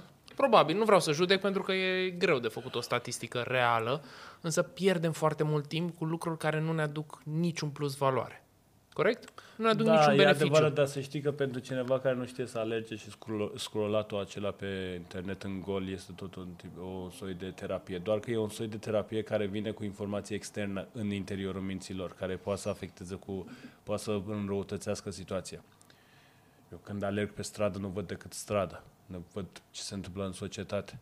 Când alerg prin Instagram, prin Reels-uri sau TikTok sau ce, domnule, iartă-mă, mai există, eu văd tot ce e mai prost din lumea asta care mi intră în creier. Ce deștept e Omid. Ce deștept e Omid. Nu, e foarte, bă, e foarte meaningful și e foarte true discursul tău și e, e, e cu adevărat o bucurie să, să, part, să fiu parte din discuția asta, pentru că îmi dau seama că e deosebit de matură și... Uh, subliniază niște lucruri la care cu toții ne gândim și deseori ne e greu să luăm deciziile care să ne responsabilizeze în fața noastră. Că noi, de fapt, suntem responsabili în fața noastră. Dacă noi reușim să facem acele lucruri care ne pun ordine în minte, că e alergare sau că e orice altceva, noi reușim să fim mai buni și acasă pentru familie. Mulțumesc și eu familiei că mi înțelege demența asta cu alergatul, dar sper și încerc să fure cât mai puțin din timpul de familie, să prioritizez în locul muncii, să fiu mai eficient la muncă într-un timp mai scurt și să pot să alerg liniștit fără să-mi sune telefonul de douăzeci de ori de la clienți sau parteneri cu treabă. Să nu pun coluri când vreau să alerg și să, să, să ne respectăm viața personală când ne respectăm și viața profesională, de fapt. Să facem asta. Cât îți pui în... Cât, de noi. Cât timp îți pui pentru alergat în programul săptămânal? Um, nu, nu, nu pun timp pentru asta. Um, eu am ajuns la un punct cu, cu viața mea în care încerc tot felul de, cred că de la asta, partea a doua, vieții a trei, bătrânețe, nu știu ceva, încerc, mă joc un pic cu mine. Scuze-mă, ai spus partea a doua sau a treia? A, a câta suntem noi? Cum acum? Să fim partea a treia vieții? A, cât, a câta S- suntem? Că nu știu, ne... Cred că mijlocul... Nu e din zece încep... în zece ani? If life, dacă speranța de viață e de da. treizeci de ani, da, avem... Bine, mă, Ana, care uh, criza de de vârsta mijlocie, nici acolo stăm, nu? Nu-mi dau seama dacă... Cred că și crizele astea apar din cauza faptului că noi nu știm să gestionăm și să acceptăm. Uite, de exemplu, mie alergarea îmi arată constant cât de slab sunt, cât de mult mă afectează durerea, cât de mult mă doare uneori genunchiul sau spatele sau orice altceva. Deși, sigur, nu insist în momentul în care mă doare ceva. Dar spune multe despre vârsta mea. Îmi dau seama că, nu știu, m-am apucat de alergat în două mii paisprezece și eram... Am treizeci de kilograme în plus, douăzeci treizeci de kilograme în plus. Sigur am avut treizeci la un moment dat în plus. Și îmi dau seama că nu mai am aceeași zeamă și energie ca atunci. Că eram mai predispus la efort. Acum resimt efortul. Asta se întâmplă când faci uh, genul asta de performanță. Eu dacă am apucat de mai târziu, să alerg mai bine ca acum zece ani. Mm, okay. Nu e vorba despre performanță. Știu, dar am construit. No. Deci eu nu pot să zic că acum alerg mai rău decât acum zece ani sau că mă doare mai tare, că abia acum sunt în tinerețea alergării. De, cât, de câți ani alergi? Băi, a fost o chestie cu alergatul. Eu am o problemă cu, nu știu, ținut cont de ani și de când, ce și cum s-a întâmplat. Eu nu știu cum o să fiu când o să fiu bătrân, că nu o să pot să zic... În anii două mii, în anii două mii, nu știu când s-a întâmplat, ce s-a întâmplat, dar cert este că uh, lucrurile s-au întâmplat ca atare. Am fost uh, invitat de către prietenul meu bun, Dragoș Bucurenci, care alerga foarte tare pe vremea respectivă. Acum alergă cu două roți pe bicicletă mai mult decât alergă pe picioare. Uh, să fac parte din... Uh, într-o cursă populară, se numea pe vremea respectivă, um, și să fac fundraising pentru Hope and Homes for Children în România. Uh, practic, invitația era vino și tu, pozează-te și tu frumos acolo, fă tura asta de trei virgulă cinci kilometri alături de pe, oameni de peste șaptezeci de ani sau scaun cu rotile și așa, și tu, tânăr, la așa, alergă acolo trei virgulă cinci kilometri. M-am dus, am zis totuși nu pot să vin să mă pozez, să nu alerg, că totuși nu sunt un excroc al moralității, și am alergat. M-am rupt în două, stai să... Dar terminat, era efectiv, cred că am, am, am, am vaitat, cred că am avut o dopamină mai mare atunci decât am eu acum la douăzeci și unu de kilometri. Uh, Sigur, am considerat mereu și atunci și acum că, mai ales când alerg pentru fundraising, există două tipuri de alergare. Alergarea pe pistă, dar alergarea pentru strângerea banilor și scopul pentru care alergi e mult mai prioritar pentru mine. Și am alergat, am făcut un fundraising din asta, ca lumea. Și am prins gustul. Am mai făcut o cursă, m-am pregătit un pic mai mult, am mai alergat jumate kilometri înainte să fiu așa mai fit. Uh, cert este că uh, la un moment dat m-au mai invitat să fiu ambasadorul Team Hope, care era echipa de alergare a uh, H H C-ului, și am uh, îmbrățișat foarte tare uh, aceast, uh, acest uh, titlu de ambasador și uh, mi-am dorit să construiesc un, uh, o carieră de ambasador în alergare și m-am apucat să alerg mai des. Zic, ok, gata, gata, dacă oamenii ăștia se bazează pe tine... Bine, ei săraci se bazau pe mine să fac fundraising, nu așa, dar hai că o să alerg ca să dovedesc că pot. Și am început să alerg în ce în ce mai mult. Iarna îmi plăcea să mă expun în situații extreme. Să alerg iarna, când ningea, când așa, cam film. Problema este că a existat acea perioadă, dacă ți-aduce aminte, era chiar o vorbă, era uh, Ambrozia Firei, de la primărița Fira, Fira și cu Ambrozia. Eu alergam la Dinamo, că stăteam lângă Dinamo și dădeam ture seara acolo. Și acolo erau bruieni și tot felul de așa. Era și o perioadă foarte încărcată în viața mea, făceam și emisiunea și aia, eram așa și un tip foarte uh, efervescent pe perio- în perioada respectivă și alergam foarte tare. Și uh, mi-am dat seama într-o seară, venind acasă, că am pielea încrețită așa pe mâini. Nu am băgat de seamă. Într-o altă seară în care alergam, ajung în fața casei, mă aștepta un prieten, venea în vizită și se uită la mine și zice, măi, Omid, tu ai o super alergie. Și mate, eu n-am alergie, nu am făcut niciodată o alergie, n-am nimic, dar simțeam așa că mă mânca gingile și că mi se umflase bărbia, zic, totuși ceva pare că nu e ok, în fine, zic, asta e, ignoră. Și am tot ieșit la alergări. Am ieșit la alergări până la un punct în care mi-am dat seama efectiv că după ce mă făceam instant crocodil, efectiv, eram încrețit pe tot, față, corp și așa, și mi se umfla bărbia foarte tare. Și deja durerea de bărbie trecea în vreo două zile. Uh, gingile, era o situație în care era clar că corpul meu reacționează într-un mod foarte ciudat. Uh, mă duc la alergolog, uh, aflu după multe cercetări că am o alergie mai atipică la temperatura corpului. O urticarie care se activează foarte tare la temperatura ridicată a corpului. Uh, conștientizând problema, evident că mi se întâmpla și mai des. Când eram, uh, mi se întâmpla la emoții. Dacă mă rușineam, dacă mă emoționam, dacă eram într-un studio în care erau niște L E D-uri din asta mai vechi care băgau și căldură. Deci imediat eu mă făceam, eram într-un, într-o creștere, într-un pic al uh, alergiei care se dezvolta foarte tare în mine. Și, uh, și m-am dezamăgit foarte tare. A trebuit să nu mai alerg, că nu puteam efectiv. Medicul îmi recomanda să iau câte patru cinci pastile de alergie pe zi, pur și simplu ca să-mi provoc corpul. Nu credeam în soluția asta. Și vreo doi ani de zile, alergia asta are și o denumire mai, mai de stradă, se numește alergia leneșului. Pentru că, practic, nu prea mai poți să faci efort fizic. Și vreo doi ani de zile am stat așa, mai pe bară. N-am alergat, am început să fiu mai moleșit, m-am îngrășat, nu mă simțeam bine, nici nu puteam să mă mai dau mare, nici cu uh, fundraising-urile cu Team Hope, îmi făceam echipa, alergau ei mult, eu mă pozam la panou și lucruri de genul ăsta, nu-mi plăcea ce mi se întâmpla.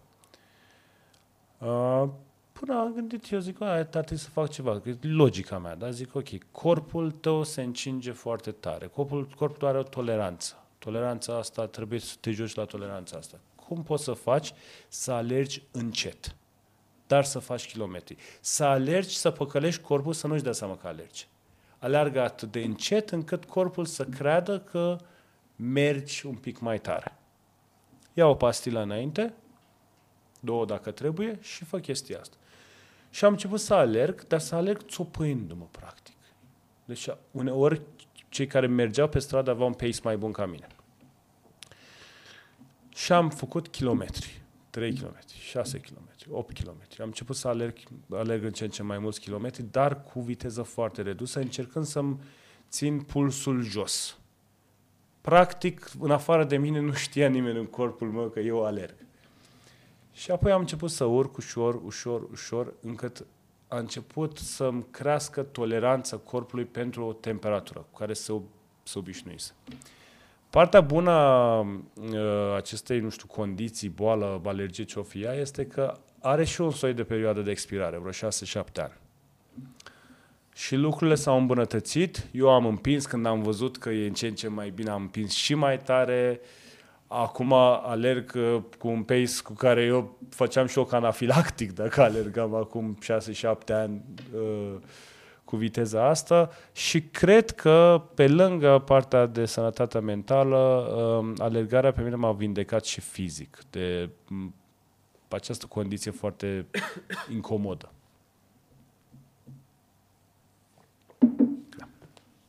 Cred că am vorbit zece minute. Foarte bine! Și ai vorbit foarte pertinent și mi se, și ce mi se pare cel mai ciudat din tot ce ai spus, că societatea o numește boala leneșului, a omului care vrea să facă sport și nu poate să facă sport. Ceea da. ce, na, poate boala leneșului ar trebui să spună în mod derizoriu la oameni care nu vor să facă sport. Da, dar vezi, dar o, tit- tu... o titulatură de boală poate să te, poate să te demotiveze. Tu te poți sprijini. Te poți sprijini pe chestia aia. Poți să zici, eu sunt bolnav, nu pot. Absolut. Toată lumea caută o scuză. N-am timp, mă doare ceva, n-am mai făcut de mult timp, dacă mă duc să alerg, or să mă judece oamenii că alerg mai încet decât ei merg, ceea ce tu făceai și îți dădeai seama cât de important este de fapt. Da. Că sunt oameni care alergă și ar fi capabili să judece pe cineva că alergă foarte încet. A, da, ceea mi ce... se spunea, mi se spunea. Serios? Am, am un membru de familie care spunea, cât ai alergat? cinci kilometri. A, puțin. Uh, Cu ce viteză? Cu șapte virgulă cinci minute pe kilometru. Oh, mai bine mergeai.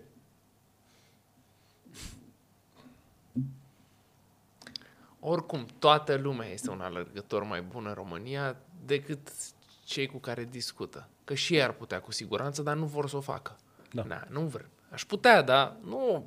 O, e alergatul. Ce să fac? Să mă duc să alerg singur două ore? Aș putea, sigur te întrec la alergat. Deci nu se uit în viața mea la prima mea alergare aia de la cursă populară. E, Dragoș alergase o, de dimineață zece kilometri și după aia băga douăzeci și unu. Și mă întorc la unul, zic douăzeci și unu de kilometri. Zic, cât durează? Face el vreo două ore și ceva. Două ore și ceva să stai cu tine? Mi se părea absolut imposibil. Absolut. Mă, n-am cum. Mă, mă omor eu pe mine. Adică n-am, eu nu am cum să rezist cu mine două ore și ceva. Era imposibil. Două ore și ceva să nu sune telefonul, două ore și ceva să nu fac altceva decât să fac același lucru. Îmi era absolut imposibil. Nu zic că inuman aproape. Nu? Mi se părea un lucru pe care nu vreau să încerc. L-ai, ai fi spus despre Dragoș care are aceleași probleme ca și mine când alerg o sută de kilometri pe săptămână, nu? Are, mă, și el pare lui. Toți le avem. Da, știu. Mi se pare, mi se pare că această căutare e cumva dedicată oamenilor care sunt conștienți de importanța drumului și nu de finish-ul în sine. Da. Nu te-am întrebat nimic, știu că nu te-am întrebat nimic acum. Mi se pare că știi statistici despre boala leneșului? Adică mai sunt oameni care se confruntă sunt cu asta? Sunt foarte rar. E ceva în un procent extrem de mic în planetă. Foarte puțin. Um, există și pe adică căldurăști... Într-un, scuză-mă când te rog, într-un pie chart intră la și altele. Unde ai da, încă... da, da, da, da, nu, nu, nu, nici nu cred că te detectează testele de alergie. De fapt, eu sunt foarte alergic la ambrozie și la anumite lucruri. Dar excesul de expunere, teoria este că excesul de expunere atunci la ambrozie plus uh, starea nervoasă precară pe care aveam atunci uh, au dus la un soi de explozie în sistemul imunitar. Eu știm de șase șapte ani eu nu am răcit. Răceau copiii, răcea uh, Ilinca, grădiniță, socrii mei, Bona, toată lumea răcea, eu nu am răcit șase șapte ani. Eu prima dată, prima mea răceală a fost uh, când am făcut COVID. De până atunci eu nu... șase, șapte, nu se, stăteam bot în bot cu ei, nu, nu mi se întâmpla. Pentru că sistemul meu imunitar se, se modificase. Suferam de acea problemă, dar eu nu mai făceam răcel, febră, nu. Uite partea bună a lucrurilor. Da, practic corpul nu își mai schimba temperatura. Da, n-avea Opa, niște scheme acolo. Că, de fapt, ce e? Na, e schimbarea temperaturii. Da. Febra. Crește. Da, eu am crezut că dacă fac, fac febra la COVID, mă gândeam dacă fac febra o să mor. Nu, uite. Cu febra mi-a fost rău și după aia mi-a revenit. Da, teoretic, dacă în condițiile existente de boală, dacă ai fi făcut febră patruzeci de grade, puteai să, fac, să faci șoc anafilactic, nu? Teoretic, nu mă pricep, nu sunt medic. Probabil că da. Probabil că da. Și cum era atunci, în perioada aia în care alergai cumva constrâns de trebuie să fiu foarte atent, să nu e... Vorbeai cu tine atunci? Era da. Discuția interioară? Da, respiram, da, respiram foarte ușor. Cercam să am un puls mic. Dacă mă opream, ziceai că n-am alergat. Întrebam dacă vorbeai cu eu tău interior. Da, vorbeam, era și bolnav. Eu-ul meu interior avea o boală. El vrea să mă încingă, eu nu vreau, eu aruncam cu apă peste el. Uh, da, mereu, nu, asta a fost, uh, asta a fost uh, toată miza. Și acolo, ok, pe-ul meu era chipurile acel rău care era conectat cu acea, acel buton de, de reacție alergică și eu îl păcăleam. Ți se pare că alerg? Nu. No. Ți se pare? Nu alerg. Merg. Mai ții minte Dexter? Don't da. Push the red button? Da. Don't push the Don't push the red button. Era un episod dintr-un serial al copilăriei noastre, Dexter's Laboratory. Tu stai seama câte ce, ce copilărie am avut noi dacă Dexter era era un film din copilărie. Nu știu dacă mai există Dexter acum? Nu mai știu, e, printre... e e complet violent și Ai dreptate. Te-ai lăsat copilul să se uite la Dexter? Nu știu unde ar mai putea să vadă Dexter, sincer. E ca și cum ai spune unde ai putea să te mai joci Carmageddon în ziua de azi. Mai ții minte jocul cu mașini în care trebuia să omori oameni pe stradă? Să-i lovești cu mașina? Da. Și să, pe, pe cu cât omorai mai mult, mai mult cu atât primeai mai multe puncte? Cât de bolnav era jocul ăla? Da. Nu știu dacă se mai găsi. Și după aia zic de ce noi suntem așa la parenting. Pentru că și noi la rândul nostru am omorât oameni cu mașini. În jocuri. Dar asta era un joc în care... Doamne, ce jocuri jucam. Foarte sângeroase pentru... Da, versus da ce și acum sunt, să știi. E industria asta. Eu cum? N-am văzut... Un, nu există un joc în care poți să alergi? Adică gen pe sigur calculator? Sunt jocurile alea în care mă, trebuie să faci lucruri ca să continui să alergi. Alea în care ți alergă personajul și trebuie să sar peste chestii, dai stânga-dreapta să nu mori pe da, parcurs. Să, deci dacă există fotbal, FIFA și o joci pe Xbox, de ce nu există și uh, maraton? Te-ai plictisit groaznic, ce să faci? Păi asta e meciul, vrei la, la alergat, nu te plictisi, nu asta e ideea, nu asta depășești? Păi da, dar nu cred că vrei să stai pe canapea să te... Păi dar poți să joci fotbal de pe canapea sau... Da, dar poate să fie entertaining într-un fel, pentru că la un moment dat dai un gol sau se întâmplă ceva, la alergat... Nu vreau să dau o idee acum. Da, te rog, dar te rog să dai. dai. Și alergarea are niște, o tehnică și tu încerci să, să depășești niște situații... Pă, apelând la anumite tehnici. Că pulsul, că mai tare, că respiri mai tare, mai când trebuie, alegi mai tare, mai... Tu, e, tu trebuie să faci un timp, un kilo, niște kilometri într-un timp, folosind anumite tehnici. Nu poți să o faci și într-un joc video? Ba da, dar mă gândesc că a scădea pulsul cu cinci unități de la puls o sută șaizeci și cinci la o sută șaizeci nu e la fel de spectaculos precum a da un gol. Că golul ăla îl vezi, e o minge care intră în poartă. Adică e un joc al statisticilor, de fapt. Niciun sport pe lumea asta nu este mai atractiv, statistic vorbind, decât fotbalul în lumea asta pentru popor. Și, și motivul e unul simplu. Da, dar nu, nu se apropie. Câți oameni se uită la fotbal și sunt microbiști decât uh, microtenisiști. Microtenisiști. Uh, dar... Uh, și motivul este unul foarte simplu. Și de-aia cred că și uh, sportul de asta, maratonul, ar avea șanse. Este foarte simplu și o înțelege toată lumea. Sunt unsprezece tipi frumoși versus unsprezece tipi frumoși, dau cu piciorul în mingea, mingea lor trebuie să intre în poarta celorlalți, mingea lor trebuie să intre în poarta celorlalți. Și fiecare gol are un punct. Explicăm cum e în tenis.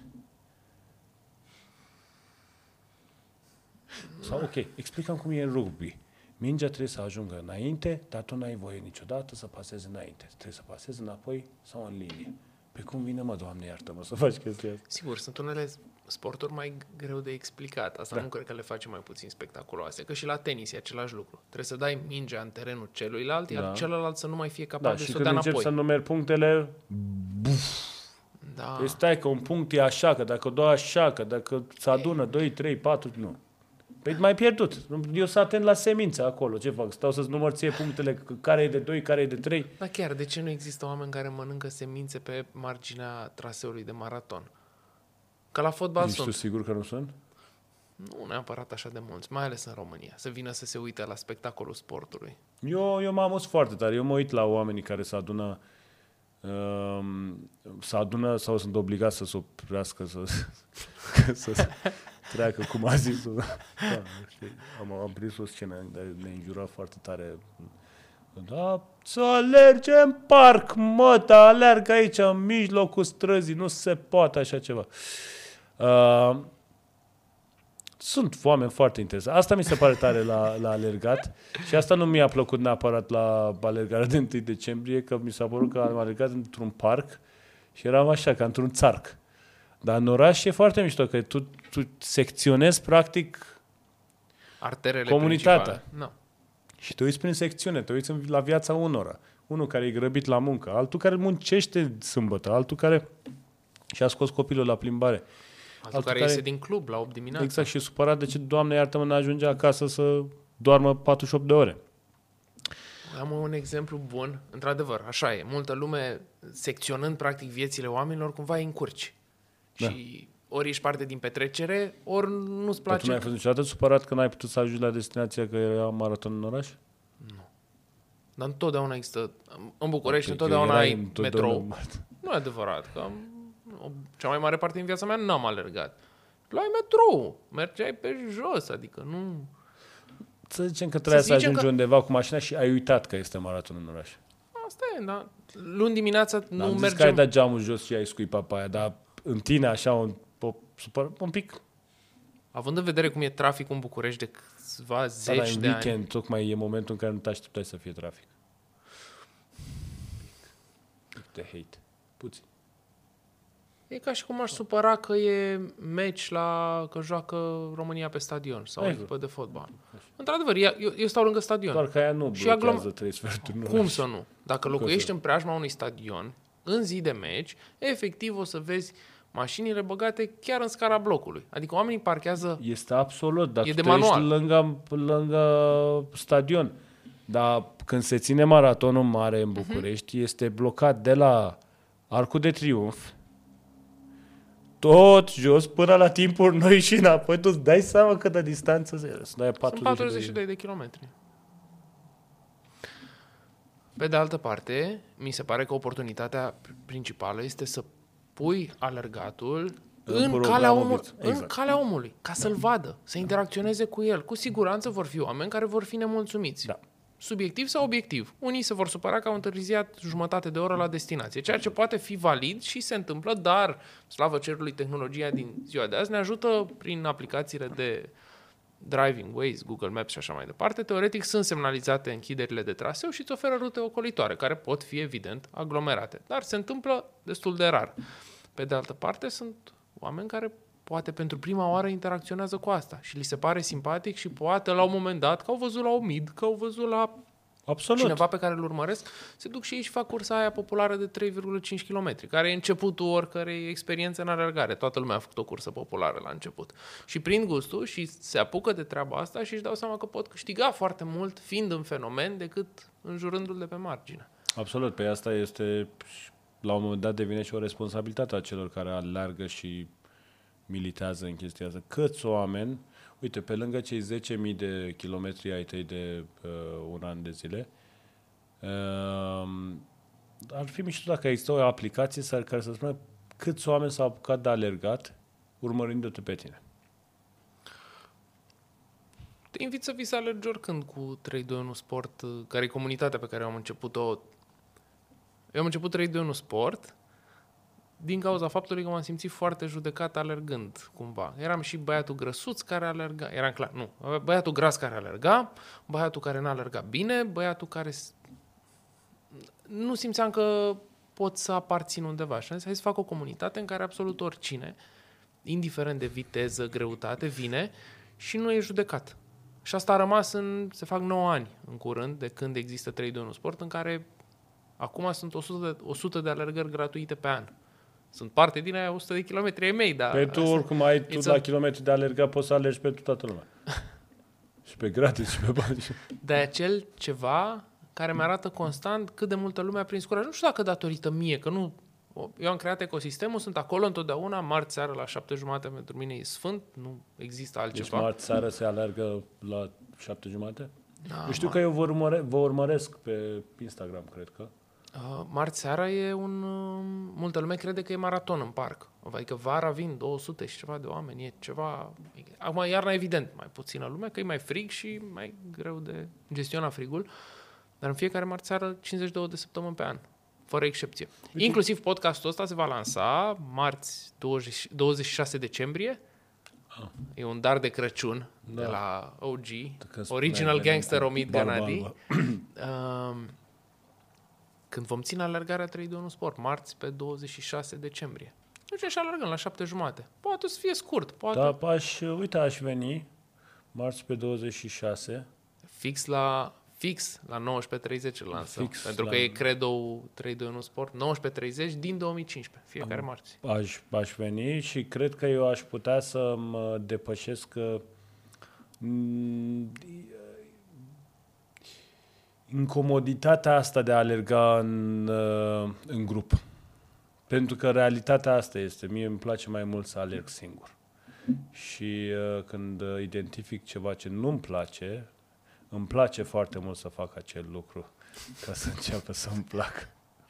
Uh, poate și a reușit, cred că e un exercițiu bun, că sunt mulți oameni cărora le place să alerge singuri și vin să alerge cu noi, tocmai pentru că le dă ocazia să fie singuri într-un context de comunitate și să reușească în timpul ăla pe care îl petrec să-și canalizeze gândurile și să lucreze la a fi mai puțin perturbați de factorii externi. Știu că sunt oameni care vin și alergă cu noi și ne salută și suntem foarte prieteni, își pun căștile și fac alergarea lor.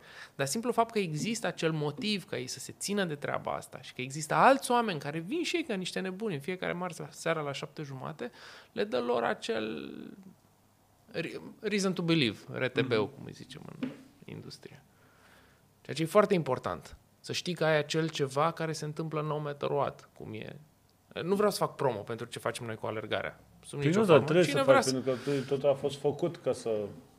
Ca să vină lumea indiană și e gratuit. Și să afle, nu? Ca e să... gratuit, toate evenimentele pe care le facem sunt gratuite, cu ajutorul sponsorilor, Doamne ajută. Încercăm cincizeci și două de săptămâni să oferim un loc, în ghilimele, în care oamenii să poată veni și să facă primii pași în alergare fără să-i judece nimeni.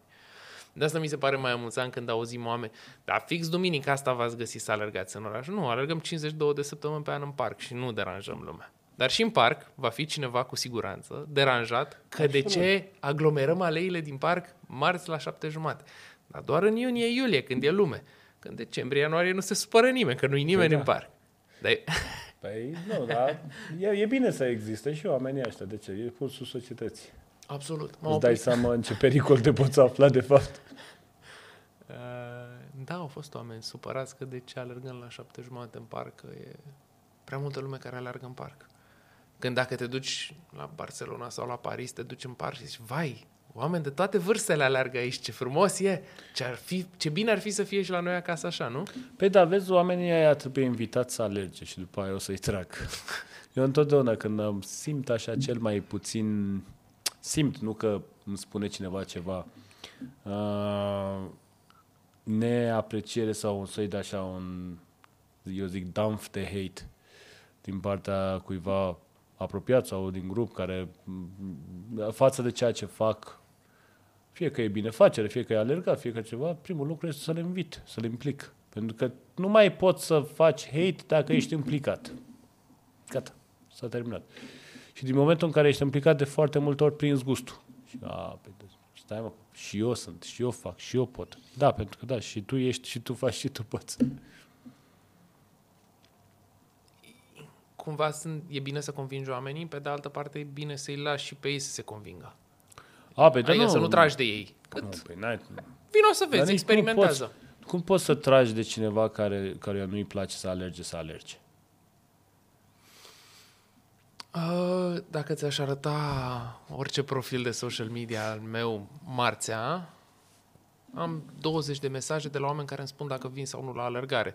Ceea ce mă bucur că scriu, dar alergarea se ține, indiferent de vremea de afară, și asta na, aproape nouă ani de zile, chiar au fost toate condițiile climaterice posibile, de la vânt puternic, la zăpadă, viscol, mm-hmm. căldură extremă, care îmi spun că vin sau că nu vin. Deși se întâmplă cu sau fără ei. Pentru că simt această nevoie, cred, de a... În fine, nu despre asta e vorba și vreau să vorbesc mai mult despre tine. Îmi cer scuze dacă am vorbit eu prea mult. N-am vorbit prea mult, nu? Îmi cer eu scuze dacă am vorbit eu prea mult. De asta ești aici. Spune-mi, te rog, tu lucrezi în industria frumosului, în care, practic, meseria ta de bază este să transformi spațiul de locuit în casă, în locul acela în care să petrești timp de calitate. Ceea ce noi nu suntem educați să facem ca nație. Venim dintr-un, după mulți ani de austeritate în care tot ce însemna acasă era tras la indigo, toată lumea avea la fel, vorbesc de anii comunismului și evident mult după optzeci și nouă mobilierul a rămas. Nu s-au făcut îmbunătățirile, când au început să apară îmbunătățirile erau aplice și flic-flacuri care... ce să zicem, mai degrabă te trimiteau pe Reddit decât pe Pinterest, ca să spun, e, hai, poate n-am exprimat bine, pe Pinterest e, sunt chestii mai inspiraționale, pe Reddit sunt mai de glumă, așa, da? Um, nu avem estetica asta a frumosului neapărat ca nație, începem să ne educăm, suntem tineri versus alte nații la capitolul ăsta, te influențează în vreun fel tot procesul ăsta din running în meseria pe care o faci, te inspiră running-ul? Te ajută să empatizezi mai mult cu clienții tăi? Um, meseria mea, unealtă sau instrumentul principal al meseriei, mes- meseriei mele este gândirea, nu? Creația. Absolut. Creația se face prin gândire. Când să gândesc când nu am o jumătate de oră în care să nu mă tragă toate planeta de mine? Când pot să-mi practic eu, de fapt, meseria?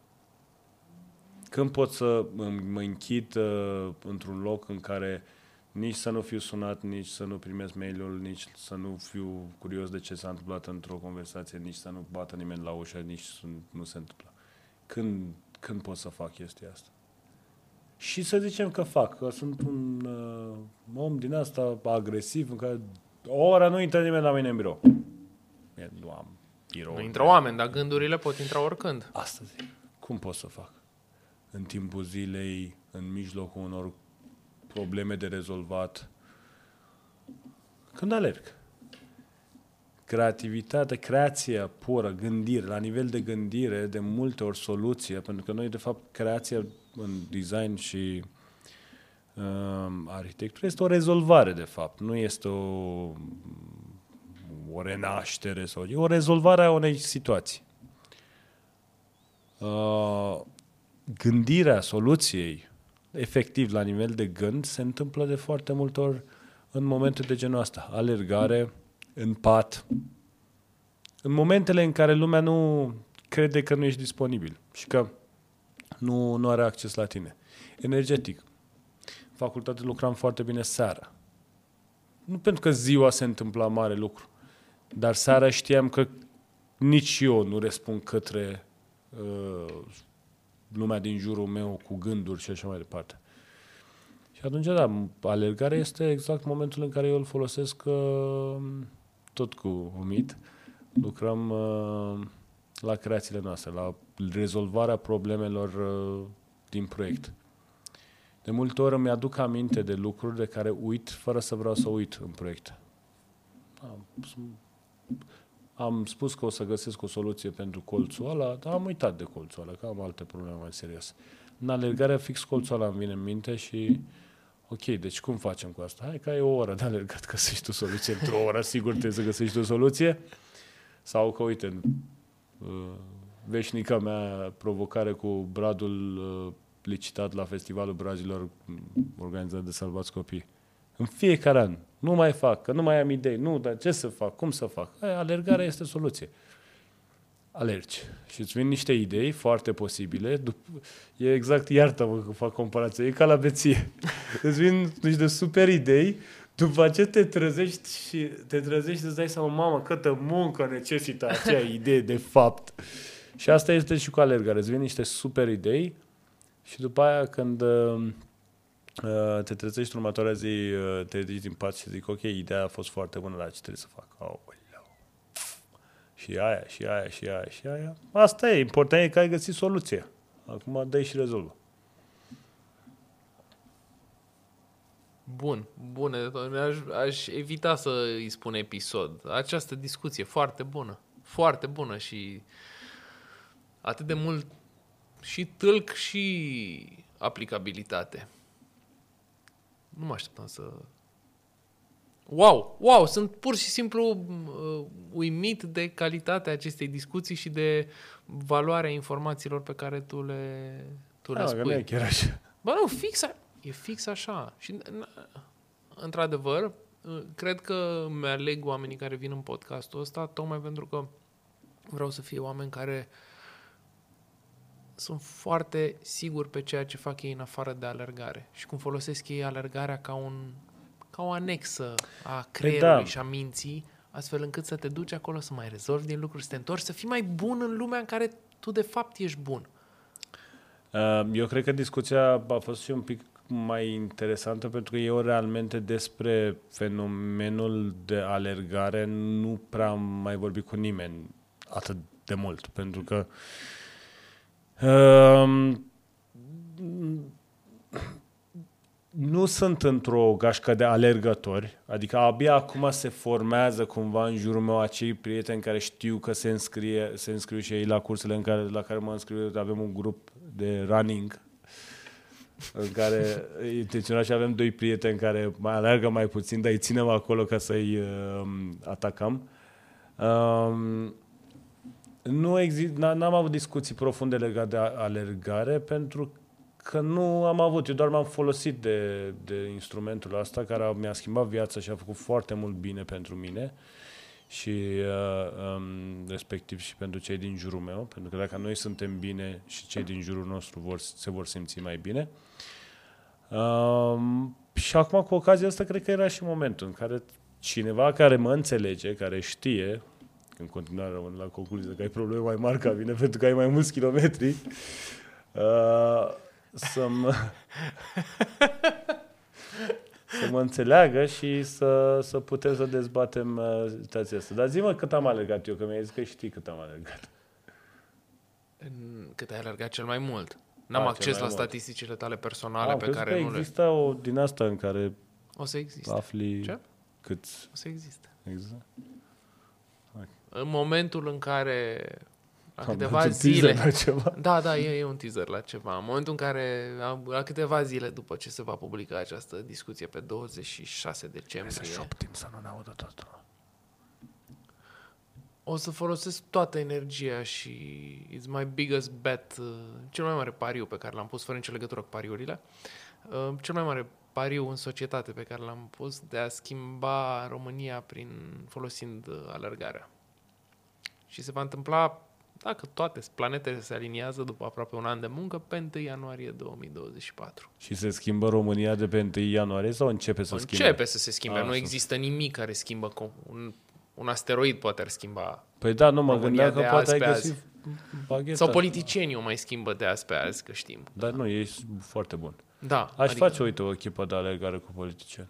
Nu e o idee rău. Vai, cred că dacă ai pune politicieni, anumiți politicieni la alergat, cred că ei am învățat că a alerga înseamnă să fii și un pic umil și empatic, ceea ce cred că lipsește din trăsăturile multor politicieni. Dar nu vreau să discut despre subiectul politic, că n-are nicio legătură. Nu, dar eu să știi că o perioadă a fost uh, foarte interesant pentru mine ca rolul ăsta de ambasador al Team Hope-ului. De fiecare dată încercam să aduc persoane publice în, uh, în echipă și am cam alergat cu mulți uh, persoane publice din România și nu m-am gândit la politicieni niciodată. Ar fi o idee bună. Știi cine a alergat maraton la New York dintre marii politicieni ai lumii? Ai lumii. Ai lumii? Obama. Pe la New York. Bush. Bush. Yes. Aș avea o explicație de ce, da. A alergat patruzeci și doi de kilometri. Te învață niște lucruri despre tine, atât distanța respectivă, cât și toată pregătirea, că i-a alergat și a scos un timp foarte bun. Nu mai țin minte exact acum. Bush N Y C Marathon. Dar care ar fi politicianul român care ți, ți-ai imaginat că alergă bine? Nu mă pricep la politică. A, mă, că nu. Un personaj trebuie să ai. Aș vrea să-l văd pe Ion Iliescu alergând un maraton. Pentru că oricum... Bă, nu-i frumos. De ce? Pentru că probabil o să alerge la... targa și nu e ok. Că nu... Um... Multă lume a spus despre el că este immortal. Păi da, dar n-a zis că e și mobil. Dar stai că sunt foarte mulți oameni de peste optzeci de ani care mai alergă maratoane. Sunt chiar oameni de absolut peste nouăzeci de ani care le parcurg într-un timp, poate nu în timpul. Îi apreciez și mă enervează enorm de tare de fiecare dată când îi văd. New York City Marathon, nu e... Poți să spui tu ceva, te rog, cât caut eu aici? Uh, politicianul meu pe care politicianul meu doamne, politicianul meu favorit uh, nu uh, politicianul pe care l-aș vedea eu așa alergător.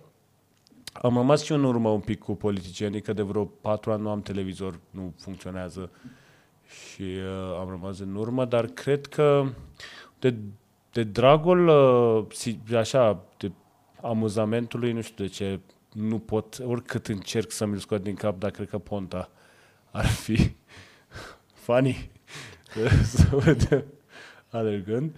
Uh, Uh, ba, ba, ba, uh, Iohannis sigur s-ar, s-ar îmbrăca frumos la alergat. Deci îl văd cu niște țoale de alergat nemțești așa cum trebuie. Cred. S-ar îmbrăca bine. Așa. Am creat deja suficient de probleme că mai, mai încerc. Nu, nu, nu, nu. No, eu nu vorbesc despre politică niciodată. Nu sunt implicat politic. Nici și eu, că... dar vorbim acum din termenii maratonului. Dar, dar...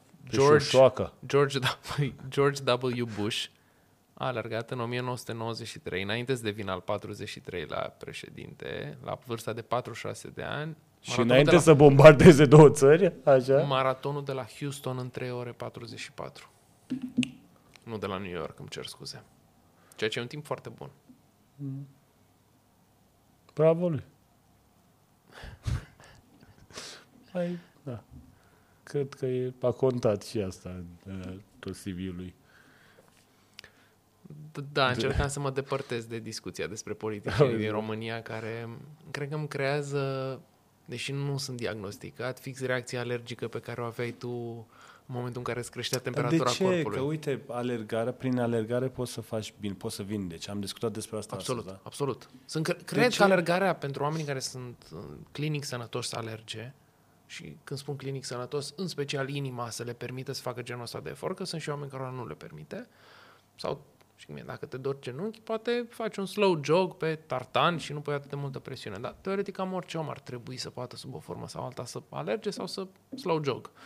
Um, cred că are această capacitate de a ajuta pe oameni să fie un pic mai atenți la cei din jur, să empatizeze mai mult și să-și dea seama că suntem cu toții oameni printre oameni.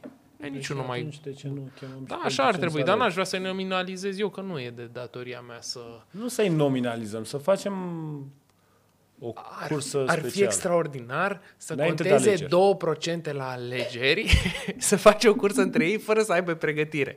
Și cel care câștigă îi dă partidului doi la sută în plus la alegeri bonus. N-ar mai fi tocmai democratic, dar... N-ar fi tocmai democratic. Dar am putea să facem... Dar ar, poate ar fi doi la sută prin simpatia alergătorilor din România. Anul viitor este anul, înțeleg eu, alegerilor. Super alegerilor. Că înțeleg că e prima dată când sunt patru alegeri simultane în aceeași an, la la la. Um, să facem un maraton al Bucureștiului în care să vină fiecare partid cu... cortulețe din asta cu... Cu muzică, cu, cu bucate tot, tradiționale. Tot ce trebuie. Acolo la bucate, probabil la aur o să fie o mare chermeză, să, fie, să învârtă mămăligă și o să fie așa. Dar să facem așa un maraton al, al alegerilor, practic, al alegerilor, în care să alegi, fiecare să-și facă o echipă. Deci să vedem echipa de P S D, alergători, să vedem echipa de peneliști, dar nu numai politicieni, și uh, să se înscrie pop- susținători. Popor. Exact. Eu fac toate astea pentru o poză de dronă, atât de tot. eu, cred, eu cred că tu doar vrei să-i aduci pe toți în același loc împreună. Da. Ceea ce e greu de făcut. Și după aia să o pup pe doamna Firă, să trimite jandarmii. Mă recunosc că ăsta e unul dintre lucrurile la care nu m-am gândit absolut niciodată, dar știi cum e? Orice brainstorming e un brainstorming până la urmă și... Da, nu m-am gândit la asta niciodată. Nu da, știu cum ar fi un maraton. Dar dacă voi, cei care ne urmăriți, aveți... Polimaratona! Da.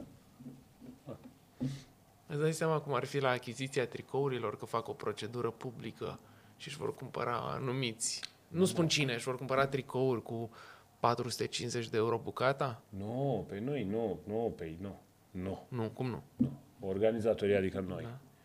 Da. Ei cumpără bilete din asta de uh, înscriere uh-huh. și dăm tricourile noi. Cum, păi nu poartă fiecare tricou propriu? Da, nu, îi dăm tricouri din aia ieftine să se irite sfârcurile. uh... Și... celuțele din astea, live, pe drum, că sigur va fi cazul. Și, practic, Doamne să mă ierte Dumnezeu de ce spun acum, practic, le vor, plân- vor plânge ei cu lacrimi de sânge din sfârcuri. Ai mai fost în situația asta? sută la sută. Toți am avut de momente... De ce să nu fie și politicianul doar?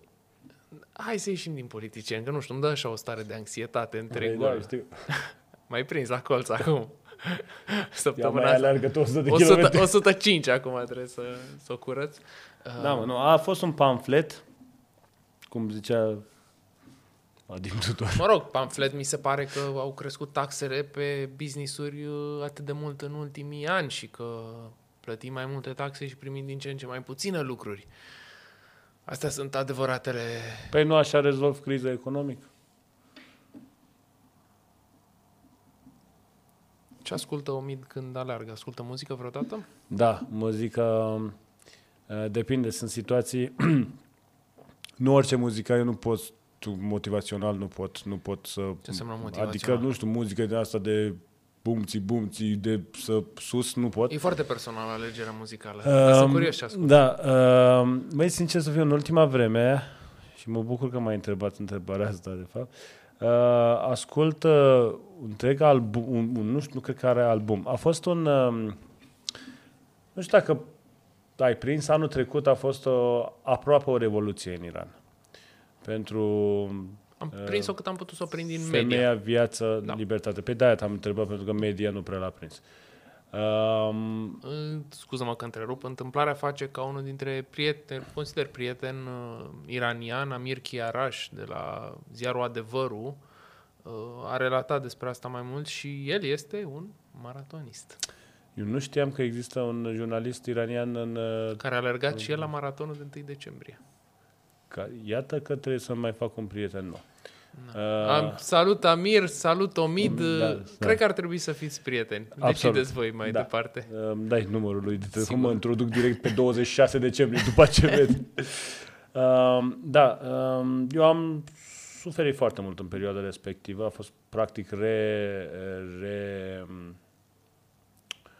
reîntâlnirea mea cu, cu țara mea natală.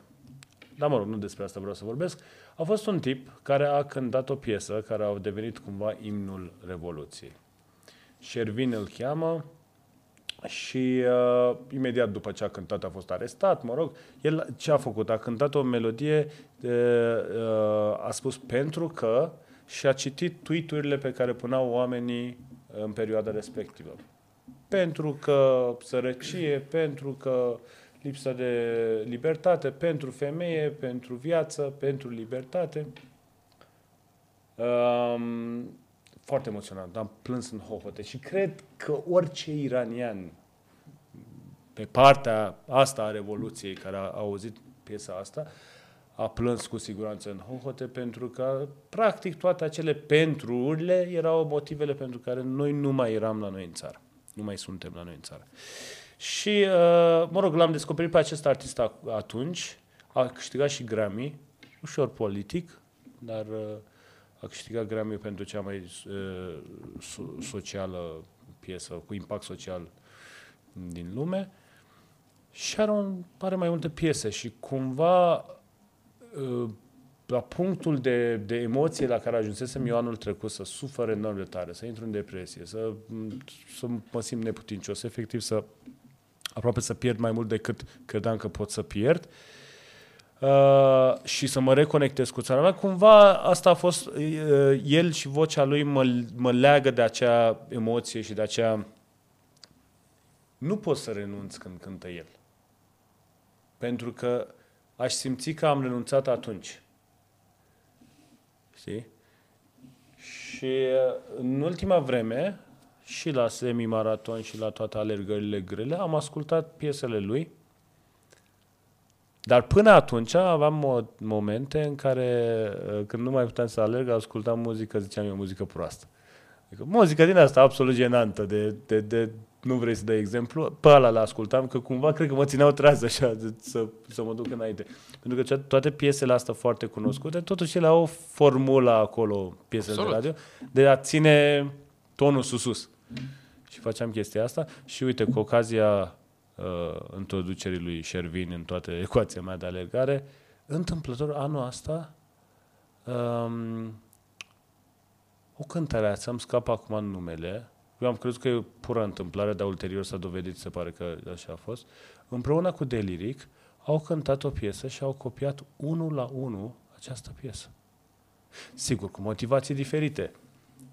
Pentru că a lui Shervin era despre libertate, revoluție, drepturile oamenilor și a femeilor și a doamnei e un pic diferită pentru că altceva. Se numește Pentru că. Andia și Deliric. Exact. Știi cine a alergat cu noi într-o noapte, noapte de-a lungul timpului? Deliric. Bine. A alergat Bine. și el odată cu noi. Asta zic, în marți, în Herăstrău. Um... Mă rog, știu că n-are nicio valoare versus ce am spus acum, doar m-am bucurat că, tu... uite, cumva great no. mind thinks alike, think alike în sensul în care tu ai spus că au făcut o reinterpretare a unei no, cauze. Nu, reinterpretare. Au copiat piesă uh, nouă. Asta eu îmi doream foarte mult chiar să apelez și cum a fost reținut la artiști români în perioada respectivă să-i reinterpreteze, pentru că erau artiști străini care făceau treaba asta în susținerea uh, revoluției a femeilor, totuși nu era a Iranului neapărat, era cea mai mare revoluție a femeilor vreodată în istorie și am fost reținut, dar totodată mi s-a părut amuzant și un pic jenant când am văzut că de fapt el a fost la rândul lui furat cu alt scop ulterior. Nu cred că am prins ideea, dar pentru că l-apreciez foarte mult pe Deliric, sper că e în într-un sens pozitiv. Sau hai să o lăsăm așa. Nu, nu hai să o lăsăm așa. Nu cred că nici, nici nu cred că știe, sincer să fiu. El e un featuring sau ceva de genul ăsta. Ok. Sunt niște producători care au găsit o piesă care le-a plăcut și a zis, mă, cine o să... Pa. Impresionant ce ai spus. Revin la discuție despre cum... Uh, Marius, dacă ești drăguț, s-a uitat Omid la am pahar am... și... Mai e apă? M-a Super. Ah. Nu, nu-mi pune. Eu oricum am probleme mai mari, cum ar spune un uh, mare arhitect în viață. Uh, mi s-a părut frumos că ai spus că piesa asta practic nu-ți dădea voie să te oprești. O, o puneai pe aceeași în repeat jumătate de oră, sunt, oră? Sau? Sunt mai multe piese pe care le are el, dar cumva modul lui de a cânta și glasul lui, mie, toate că sunt în aceeași zonă și... Și uh, mă duce la acum un an în care aș fi făcut orice, dar nu am făcut, uh, dar m-aș, m-aș fi asigurat că nu renunț și așa mai departe. Și cumva mă ține acolo în, în, în ideea de rezistență. Probabil la un dat mă voi plictisi și de chestia asta. Da? E bine să ai o muzică care te ajută. Absolut, absolut. Asta, dar nu... Atât ca beat, cât și ca mesaj. Da. Eu nu sunt nici mare om al muzicii, deci nu am un repertoriu atât de mare de uh, să caut muzica care să mă ajute în alergat, dar e mereu, e acolo o coloană sonoră. Unde alergi? Peste tot. Vreau să dau ce de la Cage. Peste tot și nicăieri. Uh, Peste tot, fără un scop, fără un traseu, pentru că mi-am dat seama că alergând, tu înveți să apreciezi distanțele în pași și începi să cunoști orașul mai bine. Eu dacă întreb pe cineva care nu alergă câți kilometri sunt de la Piața Romană până la, nu știu, universitate, nu știu oamenii să spună chestia asta. Sau cât faci, ei nu știu să spună lucrurile astea. Dar când alergi în oraș, uh, îți dai seama cât timp, în cât timp, ce suprafață și faci traseele. Adică faci de la Romană până la universitate, faci nu știu ce și în timp devii un uh, om care poate să aprecieze uh, distanța și timpul de uh, a parcurge o, o, o distanță. Și mi se pare foarte interesant că eu pornesc de acasă, mă duc așa ca nebunul, dar eu știu întotdeauna cât mi-am propus în ziua respectivă se încheie acasă. Și, și de fiecare dată calculezi... calculezi în subconștient, ok, hai că fac la dreapta, o iau și eu o să fie. Și dacă am șase kilometri, șase kilometri în față se întâmplă la o sută de metri de casă. De fiecare dată. Și îmi place să fac chestia asta și uh, în toată ecuația asta este foarte important uh, faptul că uh, am un soi de respect față de corpul și mintea mea. Dacă i-am promis că vom alerga șase kilometri și, mie, și niciodată nu mă voi opri, înainte de șase kilometri, nu-i dau șase kilometri jumate. șase kilometri ți-am propus, șase kilometri vom face astăzi. Nu sunt din aia de hai că am, am mers bine, hai mai bag doi kilometri. Hai, nu, pentru că la un moment dat și corpul are răbdare cu mine și eu am răbdare cu corpul și ar trebui să rămânem prieteni. Mamă, ce bună a fost asta. Jur că nu da, fac. Da, nu, da, un kilometru da. În plus nu fac. Nu. Și mă enervează foarte tare la curse că unor ceasul, Strava și toate cele nu se pupă cu kilometri de la, de la cursă. Și am făcut, știam că am de alergat unsprezece kilometri, totuși finish-ul e la unsprezece jumate față de ce am eu în ureche sau pe ceas. Mă enervează că eu am spus corpului că o să alergăm unsprezece kilometri. Mai e posibil să fie niște abateri de G P S? Pe da, să zic, nu, din motivul ăsta. Mii de ceasuri în același loc. Dar mintea mea e, hai mă, dar am zis unsprezece kilometri, unsprezece kilometri, să, de ce să...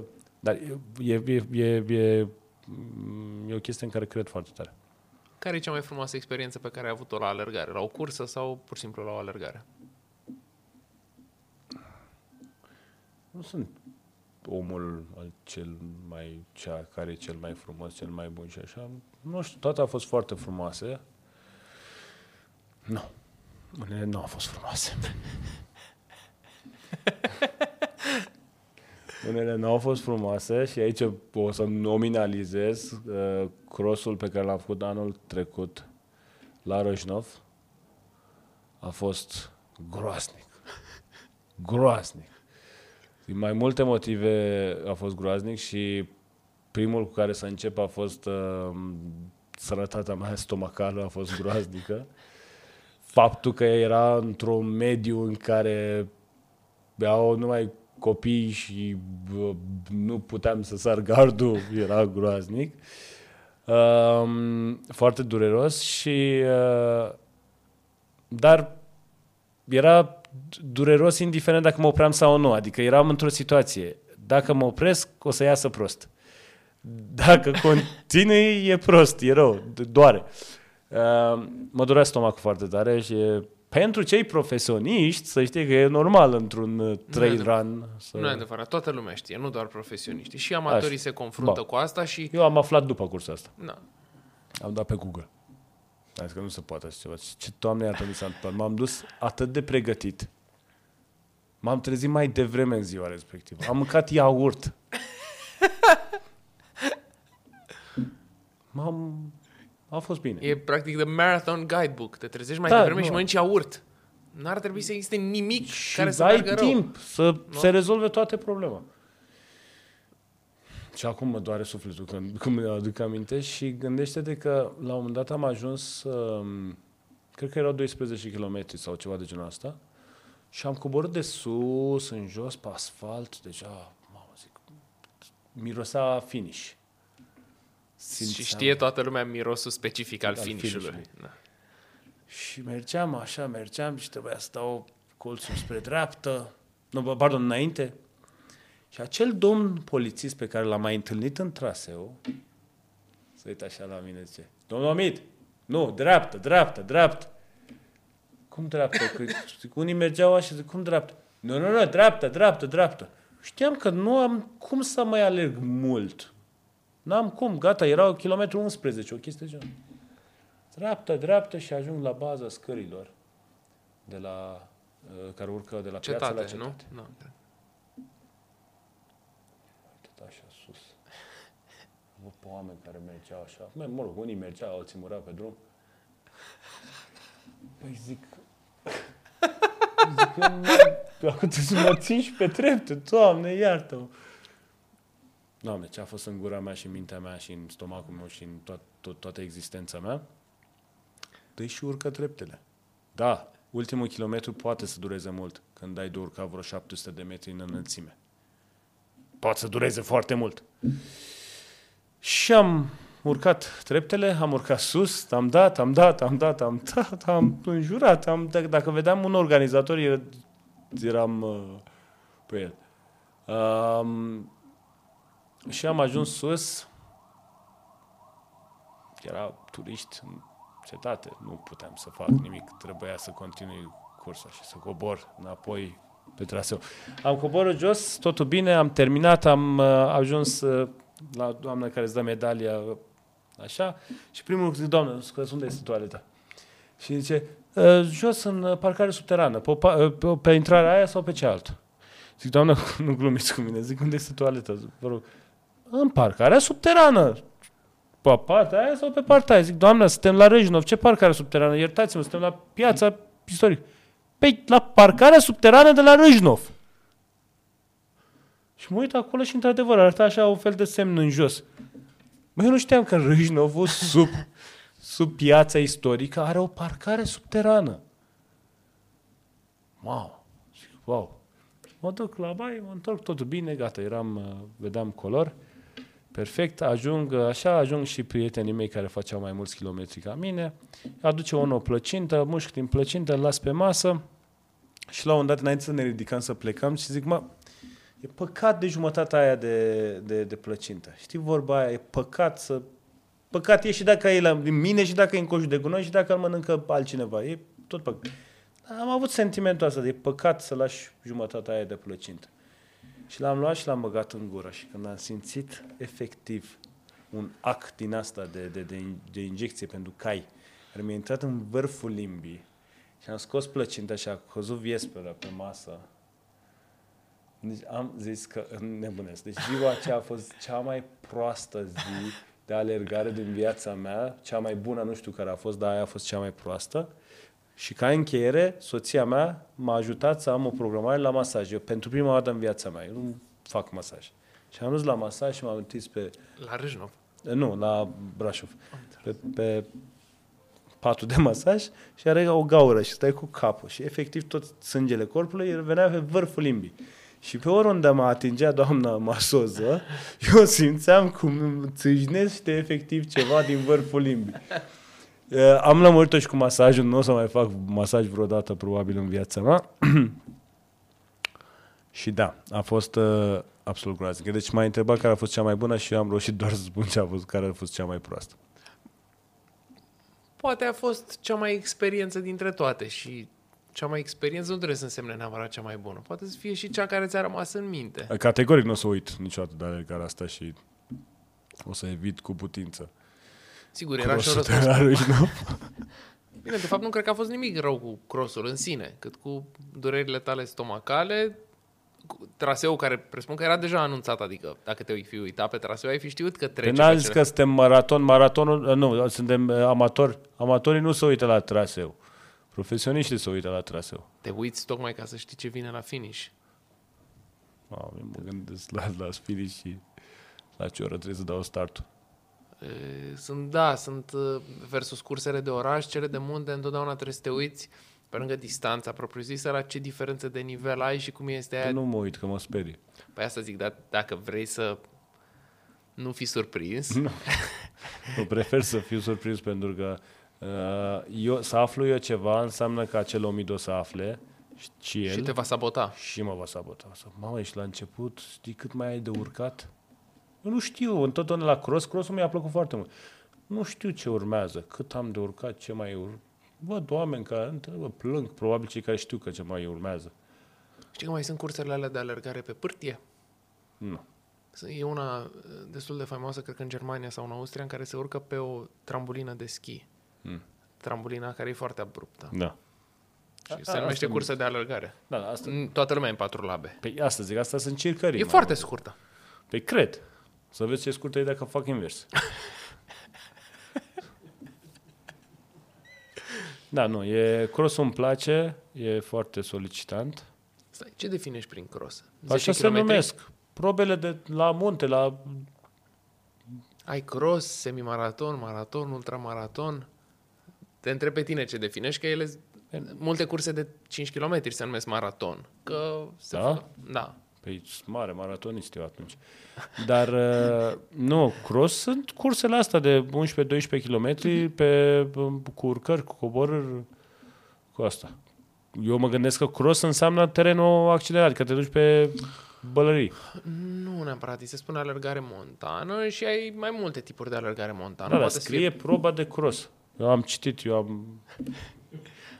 Una dintre cele mai traumatizante experiențe pe care eu le-am avut, e o probă de cross, se numește doi pe doi. Sună deja prostro de tot. Da, care teoretic e patru. Cât de greu poate să fie? doi ori doi, patru. Um, începi e, la peste două mii de metri altitudine toată. Începi de la Cabanea Bâlea, urci până la Șaua Capra. Puțin urcă, doar cu picioarele, mai folosești și mâinile. Urci până la Capra, de la Capra la Moldoveanu, de la Moldoveanu la Capra, de la Capra la Negoiu, înapoi la Capra și apoi la Bâlea. patruzeci și ceva de kilometri cu vreo patru mii și ceva de... Deci patruzeci și ceva de kilometri cu peste patru mii de metri diferență pozitivă de nivel. Te urci și cobori, evident. Încă mă doare, simt că îmi curge sânge dintr-o ureche când mă gândesc la cursa aia. Jur că când ai început cu pleci de la Bâlea Lac și așa, mi-a venit așa o poftă foarte... Mamă, să zic, Radule, când mai faci? Și când ai ajuns la jumătatea poveștii, du-te, tată, singur. Să fii sănătos. Că de asta eu, mie mi-e frică de ce-mi promit.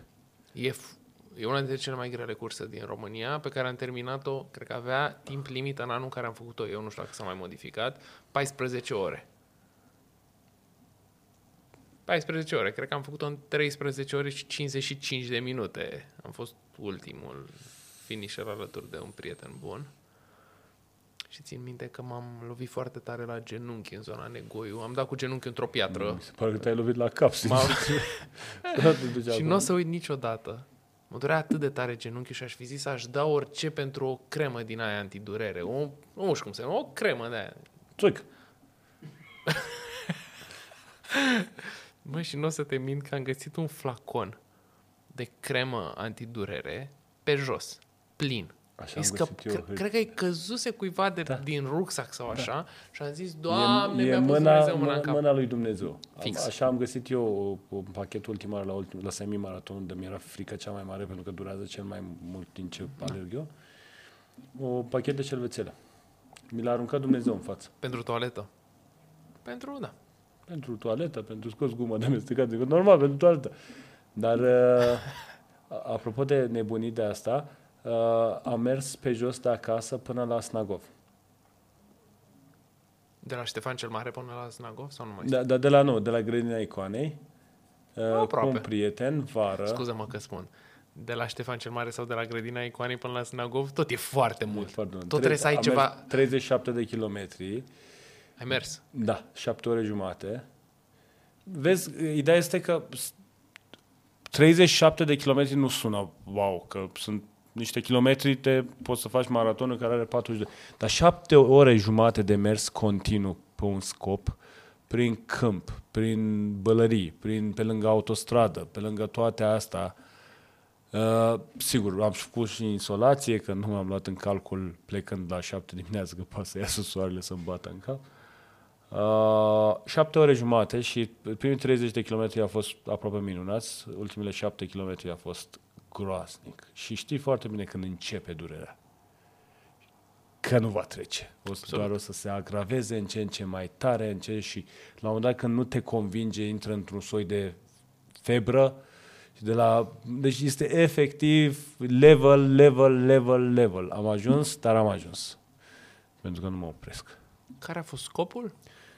Să merg până la Snagov. Da, eu trebuie, să, trebuie să-mi creez o miză care să-mi sune cel puțin mie spectaculos. Dacă spuneam ție că am alergat treizeci și șapte de kilometri, la un moment dat ai mai auzit oameni alergând treizeci și șapte de kilometri. E, da, e, e bun, dar e, e, e o informație. Um, câți oameni că îi cunoști care să fi plecat pe jos în pași la Snagov? Random. Este extraordinar. Mi se pare o idee genială. Voluntar, pipera. Da, exact, să... exact. Pe unde nu există trotoare, da, în general. Am să fost pleci... odată, mi-am lăsat mașina în Popeșle Ordene, ne-a trebuit să o las la un... Nu există trotoare. Am fost și am alergat, că n-aveam cum să ajung în București altfel, și am alergat din Popești până la birou. Nu e în Popeșle Ordeni, multe zone în care nu-i trotuar. Nu e. Dacă vrei să, nu știu, să te duci până la... Trei sferturi din țara asta. Dar dacă n-ai mașină, trebuie să mergi pe stradă. Lângă mașini care, sigur, nu merg cu cincizeci, merg cu nouăzeci și cinci spre o sută douăzeci, ne, câteodată. Și îți, îți simți viața cum atârnă de un fir de ață. Dar da, asta mi se pare Snagov, adică decât să fi mers de la Baia Brașov până pe... Am pierdut și drumul înapoi, că se face autostrada, conexiunea cu autostrada, am intrat în șantier, acolo n-a oprit aia, vreau să cheme poliția. Și zis, să... domne, sunt Omid de la Visuri la nu, cheie. Nu, dar doar îi să... spuneam, încercam să-i spuneam, doamne, noi mergeam pe jos. Unde, doamne, iartă, mergeți? La Snagov. Păi de ce? De, de ce? ce? Normal. Nu mă credeau, ei da. au Iar asta de la Visul la Chei nu e chiar foarte ok că e spre niște șantiere unde se lucrează cu statul și cu așa, uh-huh. că aia au impresia că s-ar putea să fie infiltrați și de la România Te Iubesc un pic acolo. Erau foarte panicați toți acolo. Doar, dom'le, că n-aveți voi aici. Zic, dar G P S-ul îmi spune că pe aici da, era pe drumul. Pe unde pot să merg? Până a venit un domn foarte de treabă care a zis, da, dom'le, deschideți poarta acolo să se ducă, doar că vedeți că sunt șacali pe aici. Păi stai un pic, poate era pentru că e construcția statului, șacali. Șacali era, da. Probabil, da. Cert este că, da, o parte din drum mergând așa prin fânar sau ce era acolo, am mers așa cu panică în pantalon, că ne mușcă șacalul de picior. Da. Da, am mers până la Snagov. Ai mai fost cu cineva? Da, cu Ilie, cu uh, nebunul meu de prieten care... Că ai vorbit la singular până acum și acum ai spus pentru prima oară am mers la plural. Am mers, putea să fie și în plural. Noi am mers. A apărut singular. Și te-ai dus cu Ilie. Egocentric, da. Cine pe cine a tras? Tu mm, pe el sau el pe tine să faceți nu, asta? Nu, el pe mine. Întotdeauna găsesc oameni care să tragă ei pe mine decât eu pe ei. Cum îți sună să alergi de la Baia Mare până la București?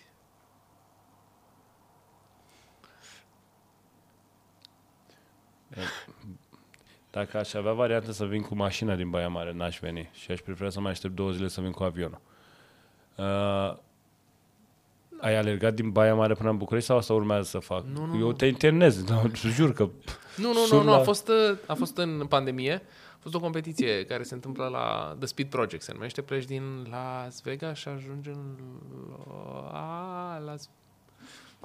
Da, vreo patru sute de kilometri în deșert.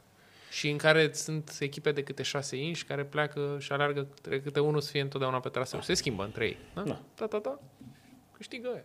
Foarte bun. Și vin din toată lumea și așa. Și în pandemie au zis, vă dăm dreptul să le faceți la voi acasă. Și am făcut noi un traseu de la Baia Mare la București, șase inși, ne-am dus cu autorulotă și alergam cu rândul. Deci n-am alergat singur. Am mai găsit alți cinci. Da. Simpatici. Da, eu și a fost tare. Adică am alergat prin multe zone în care ne întreba lumea referitor la asta mergi e frumusețea, frumusețea, da? În mijlocul nicăierului unde trec două mașini pe zi, era unii cu o dubă pe care scria Under Armour mare așa și frumos și aveam toți echipamentele de la Under Armour și ne-au sponsorizat și alerga unul care n-arătam, făceam duș lângă autorulota aia, că nu puteai să faci duș în ea, că era groaznică. Da. Făceam duș la bidon da, de uite, cinci eu litri. Eu încă nu am reușit să, adică nu mi-am propus alergare, genul un, un weekend de alergare, adică să, o competiție sau o chestie care se întâmplă zi după zi, pentru că eu încă mă bucur de grătarul ăla de după și de mici și de bere și, și de șpriț și, și, și următoarea zi. Continui sau uh, a fost o durată limitată, au fost șaizeci de ore în total, de când am plecat până am terminat, până am ajuns la București, sau șaizeci și cinci de ore, în care te și culcai, te mai... Mie îmi place că... Și mâncam, ne opream la supermarket. Plec de aici cu niște idei foarte noi, care sunt foarte periculoase pentru mintea mea. Asta în cazul în care mai plec de aici. Uh, da. O să propun în grupul meu de running cu cei trei știunchi, așa, uh, să facem o chestie de genul asta. Păi asta e de aici încolo, la vârsta noastră, asta se întâmplă. Nu... nu ne propunem să ne depășim ceea ce credem că putem să facem cu corpul nostru. Da, și deși pare... În, în, poate să pară de râs, clar. Ce faceți, mă, de la Baia Mare la București? E ca și mai zice, de ce faci? Ai mers de la Grădina Icoanei până la Snagov? Ești cu cap? Adică de ce? Da. De ce? Da. Și tocmai asta e foarte frumos, că nu trebuie să justificăm acest de ce. Pentru că am vrut. Da, pentru că eu, eu cred foarte mult de memoria corpului și a minții că poate să facă ceva. Și eu acum, făcând Bucu- București, Snagov pe jos, eu știu că a doua oară sigur pot să o mai fac. Și mi-e clar că pot să o alerg. E vorba de nivelul de suferință. Absolut. Adică, și de numărul de șacali. Exact. Și prima dată am făcut-o cu bicicleta și mi s-a părut... Eu nu pot cu bicicleta, mi se pare că... Ce, fac, ce facem aici? Când pot să alerg, deci să merg cu bicicleta. Să respect. Adică necesită mult mai mult timp bicicleta ca să îmi dă mie un burnout de care să mă bucur. Am mers cu bicicleta până la Snagov, prima tură, mi s-a părut, mea, hai pe jos data viitoare. Mers pe jos până la Snagov și următorul scop este poate vara asta să facă București Snagovul în alergare, pentru că Uh, mi se pare ciudat că nu există o intermediară între douăzeci și unu de kilometri și patruzeci și doi. Mi se pare saltul prea mare. Personal. Pentru un amator. Și am nevoie de un, un popas la mijloc, un treizeci, care să nu fie nicio alergare degeabă prin oraș, să sune spectaculos, să pot să mă mândresc cu chestia asta. Am alergat de București până la Snagov. Hei, fraiereilor! Uh, dar în același timp să nu fie patruzeci și doi, că mi se pare că e saltul prea mare. Uh, vreau să spun cum am alergat eu primul maraton. Nu știu dacă am povestit vreodată public. Am făcut primul meu semimaraton la București în octombrie. șapte zece octombrie, nu mai țin minte, în mm-hmm. două mii paisprezece. Și în următorul weekend era maraton la Budapesta. Și m-am înscris la proba de treizeci de kilometri. Aveau această distanță între douăzeci și unu și patruzeci și doi. Era, clar nu eram pregătit să alerg patruzeci și doi de kilometri și abia alergasem douăzeci și unu de kilometri. Dovadă erau pozele după cursa de douăzeci și unu de kilometri de la București în care eram vizibil transfigurat. A fost foarte greu. Și m-am dus la Budapesta. Acolo să-mi iau numărul de concurs pentru treizeci de kilometri, da?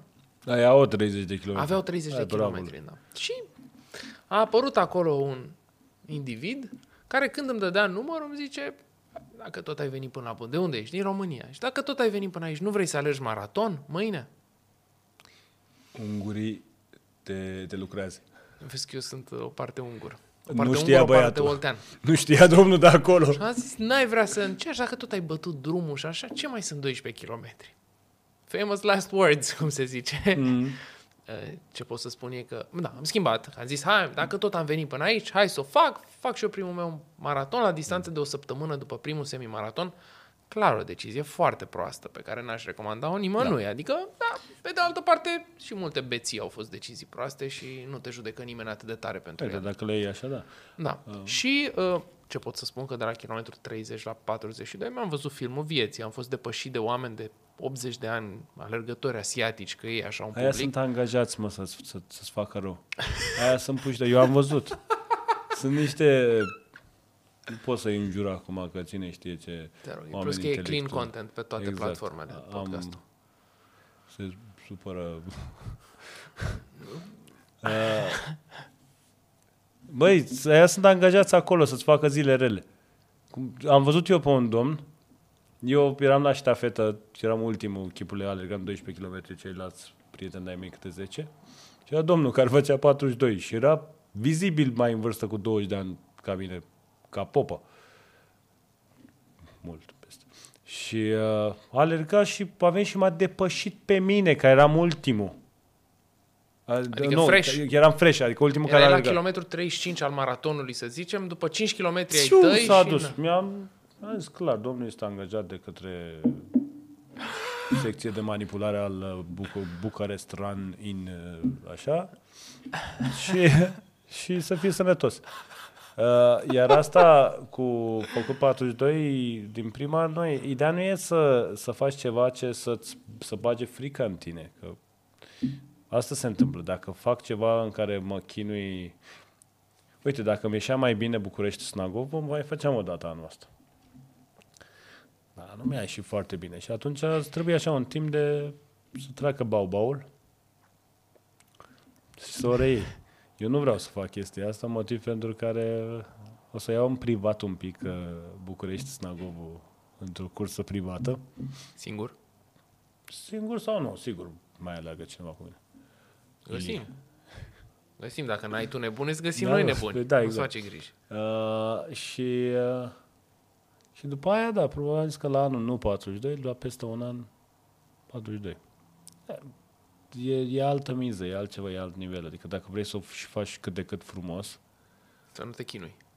Te chinui oricum te chinui, dar să nu arăți ca ultima... Răpciugă, să spunem. Cărpa tărătă, însângerată... junghiată, vai de mama lui de nici nu știu cum îl cheamă și are și febra musculară și febra, febra la propriu. Nu. Trebuie să fie un pic uh, pregătit. Îți mulțumesc mult, Omid. Închei prin a-ți mulțumi ție, în primul rând, că mi se pare că a fost o discuție foarte bună. neașteptat de bună și foarte mândru. De adică eu, eu cred că ce lăsăm în urma noastră e foarte important și podcastul ăsta cumva e o... Pentru mine așa e ce vreau să asculte Fimiu peste douăzeci de ani sau peste cincisprezece ani când o fi și el la liceu și să... îi se pare că e cool running-ul, ceea ce generația de acum n-are. N-are la liceu nu e cool să alergi. Nu e cool. Nu, liceu nu, nu e cool să alergi. Nu, alergatul la maraton, cool. Alergi după altele. Dar, uh, dar cultural să știi că mi, mi, eu, eu sunt foarte mândru de ce văd în România. Uh, nu știu cifre, nu știu statistici, dar uh, uh, numărul de participanți la maratoanele din București și la cross-uri și asta e absolut impresionant. Absolut, a început să crească. Spun doar că tânăra generație... Nu găsești loc să alergi, mă, e o nebunie. Vrei la zece kilometri, mai sunt două zile și nu mai au locuri. Zic, da, dar da, n-aveți locuri la ce? Ia, iartă-mă că spun, în afară, nu știu, la... Știu, n-ai... La alte mai... competiții trebuie cu ani înainte să te pregătești, fie cu timp de calificare, fie să fundraise și acolo... La Boston acum... average fundraise to get a, să primești un număr de concurs din partea noastră asociație cam de zece mii de dolari. Trebuie să strângi zece mii de dolari ca ei să-ți dea dreptul să alergi la acel maraton la Boston din perspectiva organizației pe care tu ai ajutat-o. Practic în felul ăsta obligă oamenii să strângă bani pentru cauze, ceea ce e frumos. Pe de altă parte K P I-ul de, na, targetul de zece mii de dolari e mare chiar și pentru Statele Unite, ca și cum ai spune în România că te duci, nici nu-mi dau seama, să strângi minimum zece cincisprezece mii de lei ca să primești dreptul de a participa la competiție la care altfel nu poți să participi. Da? Sau să te califici, să alergi un alt maraton înainte de acela. Pentru vârsta noastră trebuie să alergi în sub trei ore și cinci minute maraton. Sub. Mai repede. Cred că doi cincizeci și nouă, doi cincizeci, care e un timp extraordinar de rapid pentru patruzeci și doi de kilometri. Trebuie să fii foarte bun. Eu nu pot. Tu nu poți, sunt convins. Nu putem niciunul dintre noi. Deci a te înscrie cu două zile înainte, cum spui, na, versus București, e o utopie. Nu există varianta asta. Nu te mai poți înscrie da, cu... Da, mă, dar noi trăim utopia. Noi... Alo! Cum adică să nu poți să alerg? Explică tu cuiva la, la prânzul de sâmbătă, când își comandă ciorbă de burtă, uh-huh. că tu n-ai prins loc să alergi în București. Și nu o să... N-ai prins că ce... Adică... Cum adică? Îți trebuie loc ca să alergi? Adică da, da, dai da. Ba, da, tu dai explică-i că dai da. cincizeci de euro da. să alergi. Dar cui dai cincizeci de euro? Dar de ce dai da, cincizeci de, ce de euro? Dai? Păi ești nebun la cap, dar poți să alergi pe gratis. Asta o spun toți oamenii care nu alergă. Dă-i timp să să se așeze informația. No, dacă o luam cu Boston și cu România, mai mult îi supăram. Absolut. Ușor, ușor.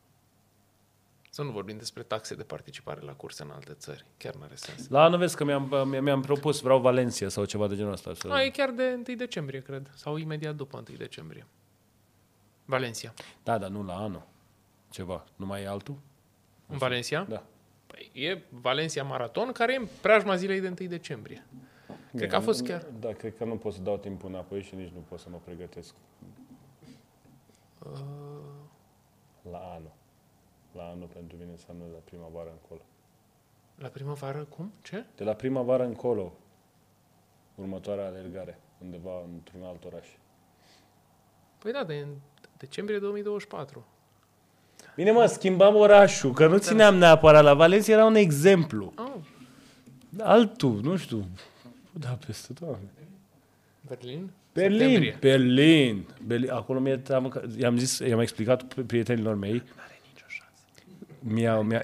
Sunt tras deja locurile la Berlin. Pentru cine încearcă să se ducă la Berlin, ori ești înscris și ai avut deja noroc să te tragă, ori ai foarte mulți bani și îți cumperi prin agenție de turism, ori charity-ul care e și foarte scump. Să ferească Dumnezeu. Adică poți la Berlin, noi discutând în două mii douăzeci și trei decembrie, poți la Berlin să mergi, să ai o șansă să participi în septembrie două mii douăzeci și cinci. Realist, să fii tras la sort, sorți. Și Berlinul e dintre astea mari și importante din World Marathon Majors. Știi ceva? Este... Ia că rămân eu cu Deșteaptă-te, rom... acolo, la întâi decembrie la Iore, frumos, cu toate galeria din toate echipele de fotbal și așa, și să mă caute pe mine. Și las de europene să alerg eu pentru ei. Asta zic. Bulgaria, nu? No? în Bulgaria? Nu? Sigur găsești loc la bulgari. Bulgari găsești. o sută la sută. o sută la sută. Savuros. Incredibil. Foarte bun finish-ul ăsta.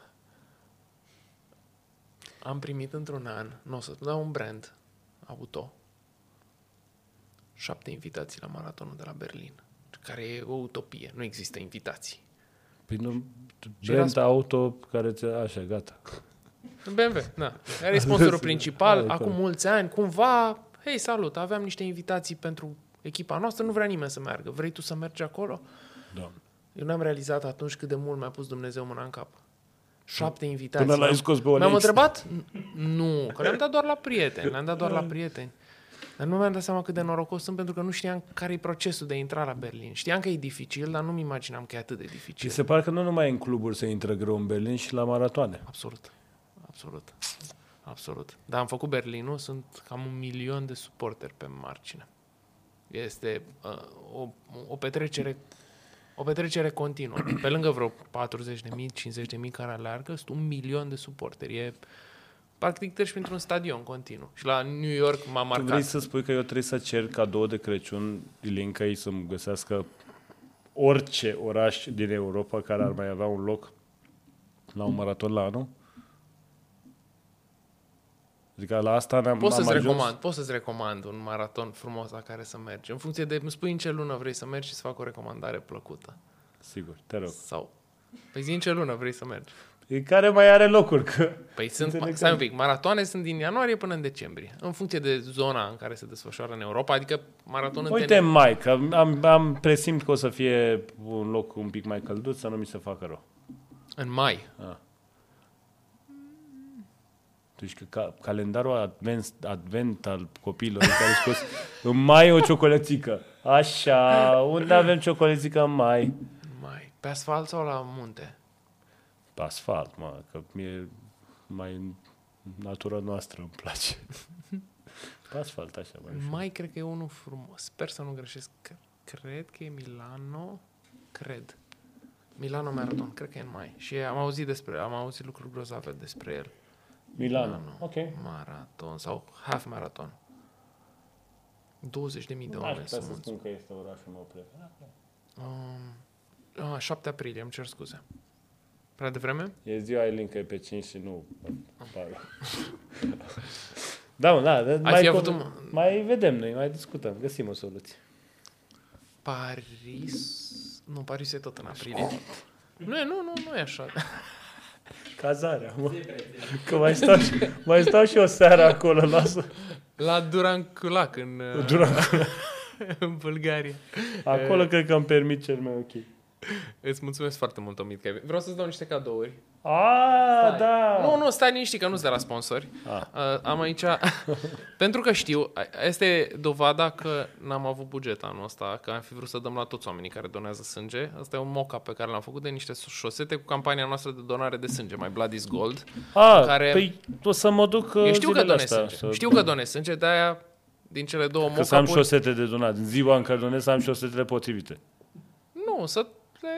Avem noi o campanie trei de unu Sport care se numește My Blood is Gold, adică sângele meu, al nostru, e de aur pentru oamenii care au nevoie de el și încurajăm da. oamenii să doneze sânge și în decembrie Sigur. sunt vreo trei sute de alergători din toată țara care donează sânge alături de noi. Când în decembrie? Eu mă duc mâine dimineață, raportat la ziua de astăzi în care tragem noi podcastul. Dar poți să te duci oricând și te înscrii pe site-ul nostru și uh, facem așa un uh, mulțumim oamenilor și dăm un mail drăguț. Anul trecut am reușit să dăm și niște pachete pe poștă cu niște chestii foarte drăguțe, dar anul ăsta n-am mai avut. Recunosc că era vorba să mă duc pe întâi decembrie și um, așa. Încurajez dar... oamenii să doneze sânge absolut oricând, pentru da. absolut orice cauză sau pentru orice om. Da. În România nu este sânge și e important ca oamenii să doneze sânge. Și Aici că ați... e foarte fan să salvezi vieți. Da, și ușor. Pentru că nu poți să substitui asta niciodată cu bani sau cu orice altceva. Sângele doar se donează. Uh, mai am aici un tricou pe care vreau să-l arăt la cameră. Tricou de opt ani al comunității, făcut de prietenul nostru Iluk. Îl știi pe Iluk? El lucrează cu multe branduri și face chestii marfă. Iluk a făcut un tricou, o ediție specială pentru comunitatea noastră, care are marți nouăsprezece treizeci și All Weather Types, pentru că alergăm absolut oricând. Și l-am luat X L pentru că ești înalt. Nu pentru că... Merge și X X L. Ah, eu mă gândeam la L. Nu. Toată Am făcut o decizie foarte bună. Mulțumesc. Și aici o geantă, din, o, geantă o plasă din aceeași Doamne colecție. Altă culoare un pic la print pentru că e alt material, dar tot așa all weather types pentru că... De al meu poți să-l trag în coace de masă? Da, absolut, sau? absolut. Îmi cer scuze dacă am și un pachet de la... Da, mă rog. Îți dau și ăsta, îți dau, nu? De la Nivea? Da, da, da, da, eu sigur. Sunt întâmplător, nu fac reclamă, dar chiar folosesc uh, produse Nivea. Dacă ai fi folosit produse Nivea, n-am vrut să zic nimic despre sponsor. Uh, Nu te-ai fi ars la soare cu Nivea Sun când ai mers până la Snagov? Păi nu, nu stai că n-am zis că mă mic... Eu mă dau cu crema Nivea, mă spăl cu gel de duș Nivea. Cu ce ai mai pus aici, ca să-i zic? Uh, gel de, de, de deodorant. deodorant. Asta e că eu o țin întotdeauna, dar asta e una dintre cremele mele. Eu am bâinile... Mulțumesc Nivea pentru sprijin, mulțumesc Nivea că ne... sprijină o discuție despre mental health și running, care nu e lucru ușor și o să mulțumesc întotdeauna brandurilor care susțin asta, că nu sunt multe, dar împreună putem să schimbăm lumea. Nivea chiar e un brand pe care îl folosesc de când sunt copil și chiar... Mulțumesc, și eu și vorbesc foarte zile, chiar o Și fac. Asta întotdeauna e crema mea norocoasă de la podcast, adică nu-i plină și nu e sigilată. Și cine mă știe, știe că am cremă și în rucsac, și în mașină, și acasă, și la birou, și peste tot. Și de asta și mai multe feluri. Exagerez un pic cu, cu cremele. Nu, nu, nu. Îmi crapă, în special în sezonul rece, dacă vrei. Poate e ciudat. Vrei, nu vrei să vezi cum am. Nu, nu. E, dă-te e... cu Nivea și îți revii. La alergat îmi crapă pielea, din păcate. Și în general, de la expunerea la frig, îmi crapă pielea la mâine totdeauna. Și mă dau cu cremă. Și mulțumesc și E.O N, care sunt parteneri de eficiență energetică, în care vorbim despre cum ne putem eficientiza viața făcând chestii micuțe. Că ai și spus la un moment dat despre eficiența energetică a caselor și a modului de a construi. E foarte important să fim conștienți de cât de multe resurse putem salva făcând lucruri mici. Și am mai dat un exemplu și în intro, că nu știu, dacă spui un capac la oala de gătit, poți să salvezi până la șaizeci de kilowați oră pe an. Doar pentru că păstrezi energia și consumi mai puțin. Sau venind acum iarna, în loc să-ți dai termostatul mai tare, pune și tu un hanorac pe tine. Că sunt hanorace mișto și ești și cool și planeta trăiește. Absolut, absolut. Și mai ales momentele... Bine, astea mi se par mie că-s la prima mână. Gen, să îl lași mai jos dacă pleci o săptămână. Să nu lași la aceeași intensitate termostatul sau... Să nu folosim, în general, resurse mai mult decât e, decât e cu adevărat nevoie. Că de asta ajunge planeta pe minus în fiecare an. În sau, sau fă dușuri reci, ca să-ți treacă și depresia. Uite. Te salut, Omid, de, în luna aceasta a lui decembrie, deși este cinci decembrie, ziua filmării. Patru zile n-am avut apă, rece, apă caldă acasă. A, eu nu mai Așadar, folosesc apă caldă. Nu este o decizie, este o... Serios? Nu folosești apă caldă? Te speri cu apă rece? Rece, da. Rece, rece, rece, râu, rece. Râu rece sau râu călie? Rece, mai ales că acum eu stând și la parter, rece, apa rece este rece. Rece. Și e senzațional. Și îmi spune mie că am probleme. Sunt mai serioasă. Un pic, totuși, cred că aș prefera să dorm în apă rece decât să fac o sută de kilometri pe săptămână, dar da. Să dormi în apă rece? Era un exemplu. Ah. Prefer să nu le fac pe niciuna. De, da. Nu, apă rece dă super putere în fiecare zi. Chiar e, e o chestie, am încercat-o, mi-a ieșit, mi-a plăcut, nu pot să renunț. Și pe păr? Și peste tot? Da. Acum, fiind iarnă și frig și rece, îmi îngheață scalpul. De asta porți căciură și la interior. Jur. Efectiv, nu e. e și e, te speli e, cu apă caldă pe cap? Nu. Măcar? Nu? Tot? Nu, tot. Da. Și e bine, serios. Eu încerc. Am învățat cu apă rece. Uite, vezi, de asta e frumos că suntem foarte, foarte diferiți ca oameni. Am învățat să fac duș în, cred că, cincisprezece secunde de apă. patru secunde să mă ud cu totul și unsprezece secunde să mă clătesc. Păi, uite, se întâmplă mai organic dacă faci duș cu apă rece. Păi cu apă rece se întâmplă. A, da. da. A. Am, mă ud, repede. Eu stau vreo două minute jumate cu apă rece. Două minute jumate? Da. Cred că aș intra în hipotermie. Mi-am dat seama pentru că m-am filmat, mă rog, non-pornografic, m-am filmat să-i trimit unor prieteni, că să-i dovedesc că nu glumesc. Am pus apă rece, am filmat și filmarea a durat două, două minute jumate. Altfel nu am pus cronometru să văd... Dacă nu te provoacă în vreun fel, nu e un challenge. Deci, cumva, cred că e... Și te ajută în vreun fel? Absolut. Este incredibil ce uh, stări depresive dispar, uh, luciditate, energie. Și chiar am încercat și am făcut duș cu apă rece înainte de somn și am avut un somn profund, foarte deep și foarte... Cum ți-a venit ideea asta? Sau s-a întâmplat să n-ai apă caldă? Nu, nu, nu, nu. De ale internetului și am tot văzut lumea vorbind despre asta, făcând chestia asta. Dar cu siguranță consum mai puțină apă. Dacă ar fi cald, ai sta mai mult. În... Absolut. Nu, dacă e cald, stai cinci minute, șase, șapte minute. Și abureală și când ieși, ești plășchit. Da, partea interesantă este că imediat ce dușul nu e pe tine, corpul se supraîncălzește. Deci tu, tu tot normal. Caldă ție. Când te usuci, nu ți-e frig. După alergare? Imediat după? Imediat Sau... nu, că n-am avut duș lângă traseu, dar... Uh, a, te referi când ajung acasă. Când ajung acasă, nu. Nu, mai stau un pic, mai stau acasă. Mai stau un pic să ajungă totuși corpul la o temperatură mm, mai... Da, și plus că nu... Mai stau, mai vorbesc cu Ilinca, mai zic câte ceva. Nu, nu mă arunc să fac tuș. Mai stau. Îi beau un pahar de ceva. Mai aduș. M-a lăsat cu un pic de frisoane această ultimă parte. Nu e, e o chestie, un exercițiu de o săptămână, să știi, în care poți să uh, treci prin chestia asta. Păi dacă mă uit pe aplicația ThermoAlert, pot să zic în... Adică o săptămână, dacă faci treaba asta, după aia te obișnuiești. Păi sunt deja trei sau patru zile consecutive de apă rece. Păi nu, dar da, tu fugi de sub apa aia, că ai zis că faci câteva secunde. Încearcă să înduri. Și să treacă starea. Că nu e, la fel și cu foamea. Una este când odată nu mănânci și ai un șoc de foame și atunci ești agresiv, supărat și toate cele. Și una este când tu știi starea. Trebuie să vezi până când poate să te afecteze acela, acea apă rece. Identifică momentul ăla. cincisprezece secunde, douăzeci de secunde, un minut. Ce e după e interesant. Cred că e fix... gândul pe care ți-l pui și tu, cum ar fi să alerg o sută de kilometri într-o săptămână. Sigur, nu e, adică confortul nu face parte da, din ecuație. Da, experiențe mai scurte și mai... Cât o sută de kilometri? Poți să ieși cât vrei, o sută de kilometri. It's not gonna happen. Tu o să ajungi să faci duș, dar eu nu o să aleg. Mai... More likely, nu știu cum să zic în română, mai... Cotru, adică. Ce e mai posibil să se întâmple? Să faci tu decât să alegi tu o sută de kilometri pe săptămână. Chestii care nu sunt la prima mână. Vreau să încerc un fasting din asta pe termen mai lung. Două, trei zile. Patru zile. De pauză completă? Da. Uh-huh. Uh... Adică pe românește n-ai mâncat trei-patru zile decât da. Să alergi o sută de kilometri într-o săptămână. Dar sunt diferite tipuri de uh-huh. provocări, nu știu, nu m-am gândit. Dar acum sunt chestia asta cu, cu mâncatul, încerc să uh, lucrez cu starea de foame, să-i găsesc utilitatea. Uh-huh. Um, chestia asta cu dușul rece și un pic mai...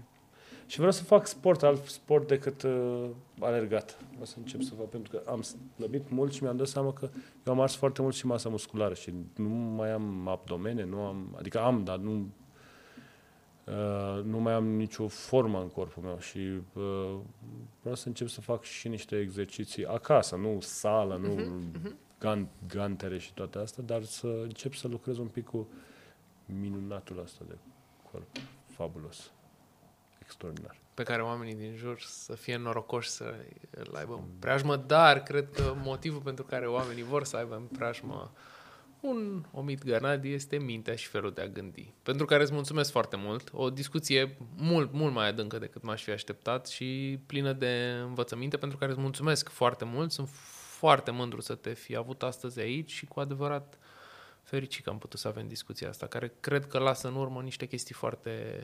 utile pentru oamenii care vor asculta. Și dacă ne uităm la statisticile de până acum, mulțumim, Doamne ajută oamenilor care ne urmăresc, la fiecare episod au fost zeci de mii de oameni. Ceea ce pentru comunitatea de running din România n-aș fi crezut niciodată că este posibil. Și totuși, cumva mă mândresc că scoatem în evidență oameni despre care poate nu se știe atât de în masă că aleargă versus cei care... Da, eu îmi doresc, eu îmi doresc foarte mult. Și cum e în, în, când sunt maratoane la New York și în orașe importante, o grămadă de vedete care vin. Cum vin vedete la Formula unu să fie și ei pe acolo, sunt vedete care aleargă la maratoanele mari din lume și care aduc evident awareness în zona de running și nu doar pe zona de hai să alergăm, cât e bine și pentru minte, e bine și pentru fundraising, e bine pentru foarte multe aspecte ale vieții. Și când vezi atât de multe vedete alergând, sunt convins că, na, poți să mergi mai departe. Așadar, dacă vreți să da. furați din mentalitatea lui Omid, running e o treabă bună. Fie că alergați singur în parc, fie că mă duceți la cursa populară sau alergați o sută de kilometri pe săptămână, Doamne ferește, uh, faceți asta. Îți mulțumesc foarte mult, Omid. Sunt extraordinar de fericit că am avut acest episod. Și, uh, mi-a făcut o mare plăcere, realmente. Puteam să ne vedem să vorbim despre orice altceva, uh, dar asta era o bucată care... lipsean, de-aia am și vorbit cu atâta poftă, că îmi doream să vorbesc cu cineva care simte și înțelege fenomenul ăla interior al alergării. Păi, și felicitări pentru misiunea și abia aștept să îmi povestești și despre misiunea ta care va schimba România începând din ianuarie. Ușor, ușor. Ușor, ușor. Ușor, ușor. Um. Da, cred că o să fie deja un teaser la momentul lansării acestui podcast. Îți povestesc imediat după, iar voi ceilalți, dacă îl vedeți înainte de decembrie, o să fie o aplicație care sperăm că va face lucrurile mai, mai bune, un pic mai bune și va uni mai mult comunitatea de running. Îți mulțumesc tare mult, Omid, vă mulțumesc și vouă, celor care v-ați uitat. Dacă cumva ascultați acest podcast la alergare, așa cum mi-ar plăcea întotdeauna, aveți mult de alergat, pentru că am filmat cel puțin două ore, dar știți cum e, dacă nu alergați atât de mult dintr-o bucată, poate alergați de patru ori și ascultați câte un pic. Din... Am alergat, am alergat, am vorbit trei ore. Nu cred că am vorbit trei ore. Mm-hmm. Cel mai lung podcast de până acum. Eu cred că sunt dat în urmărire în oraș acum.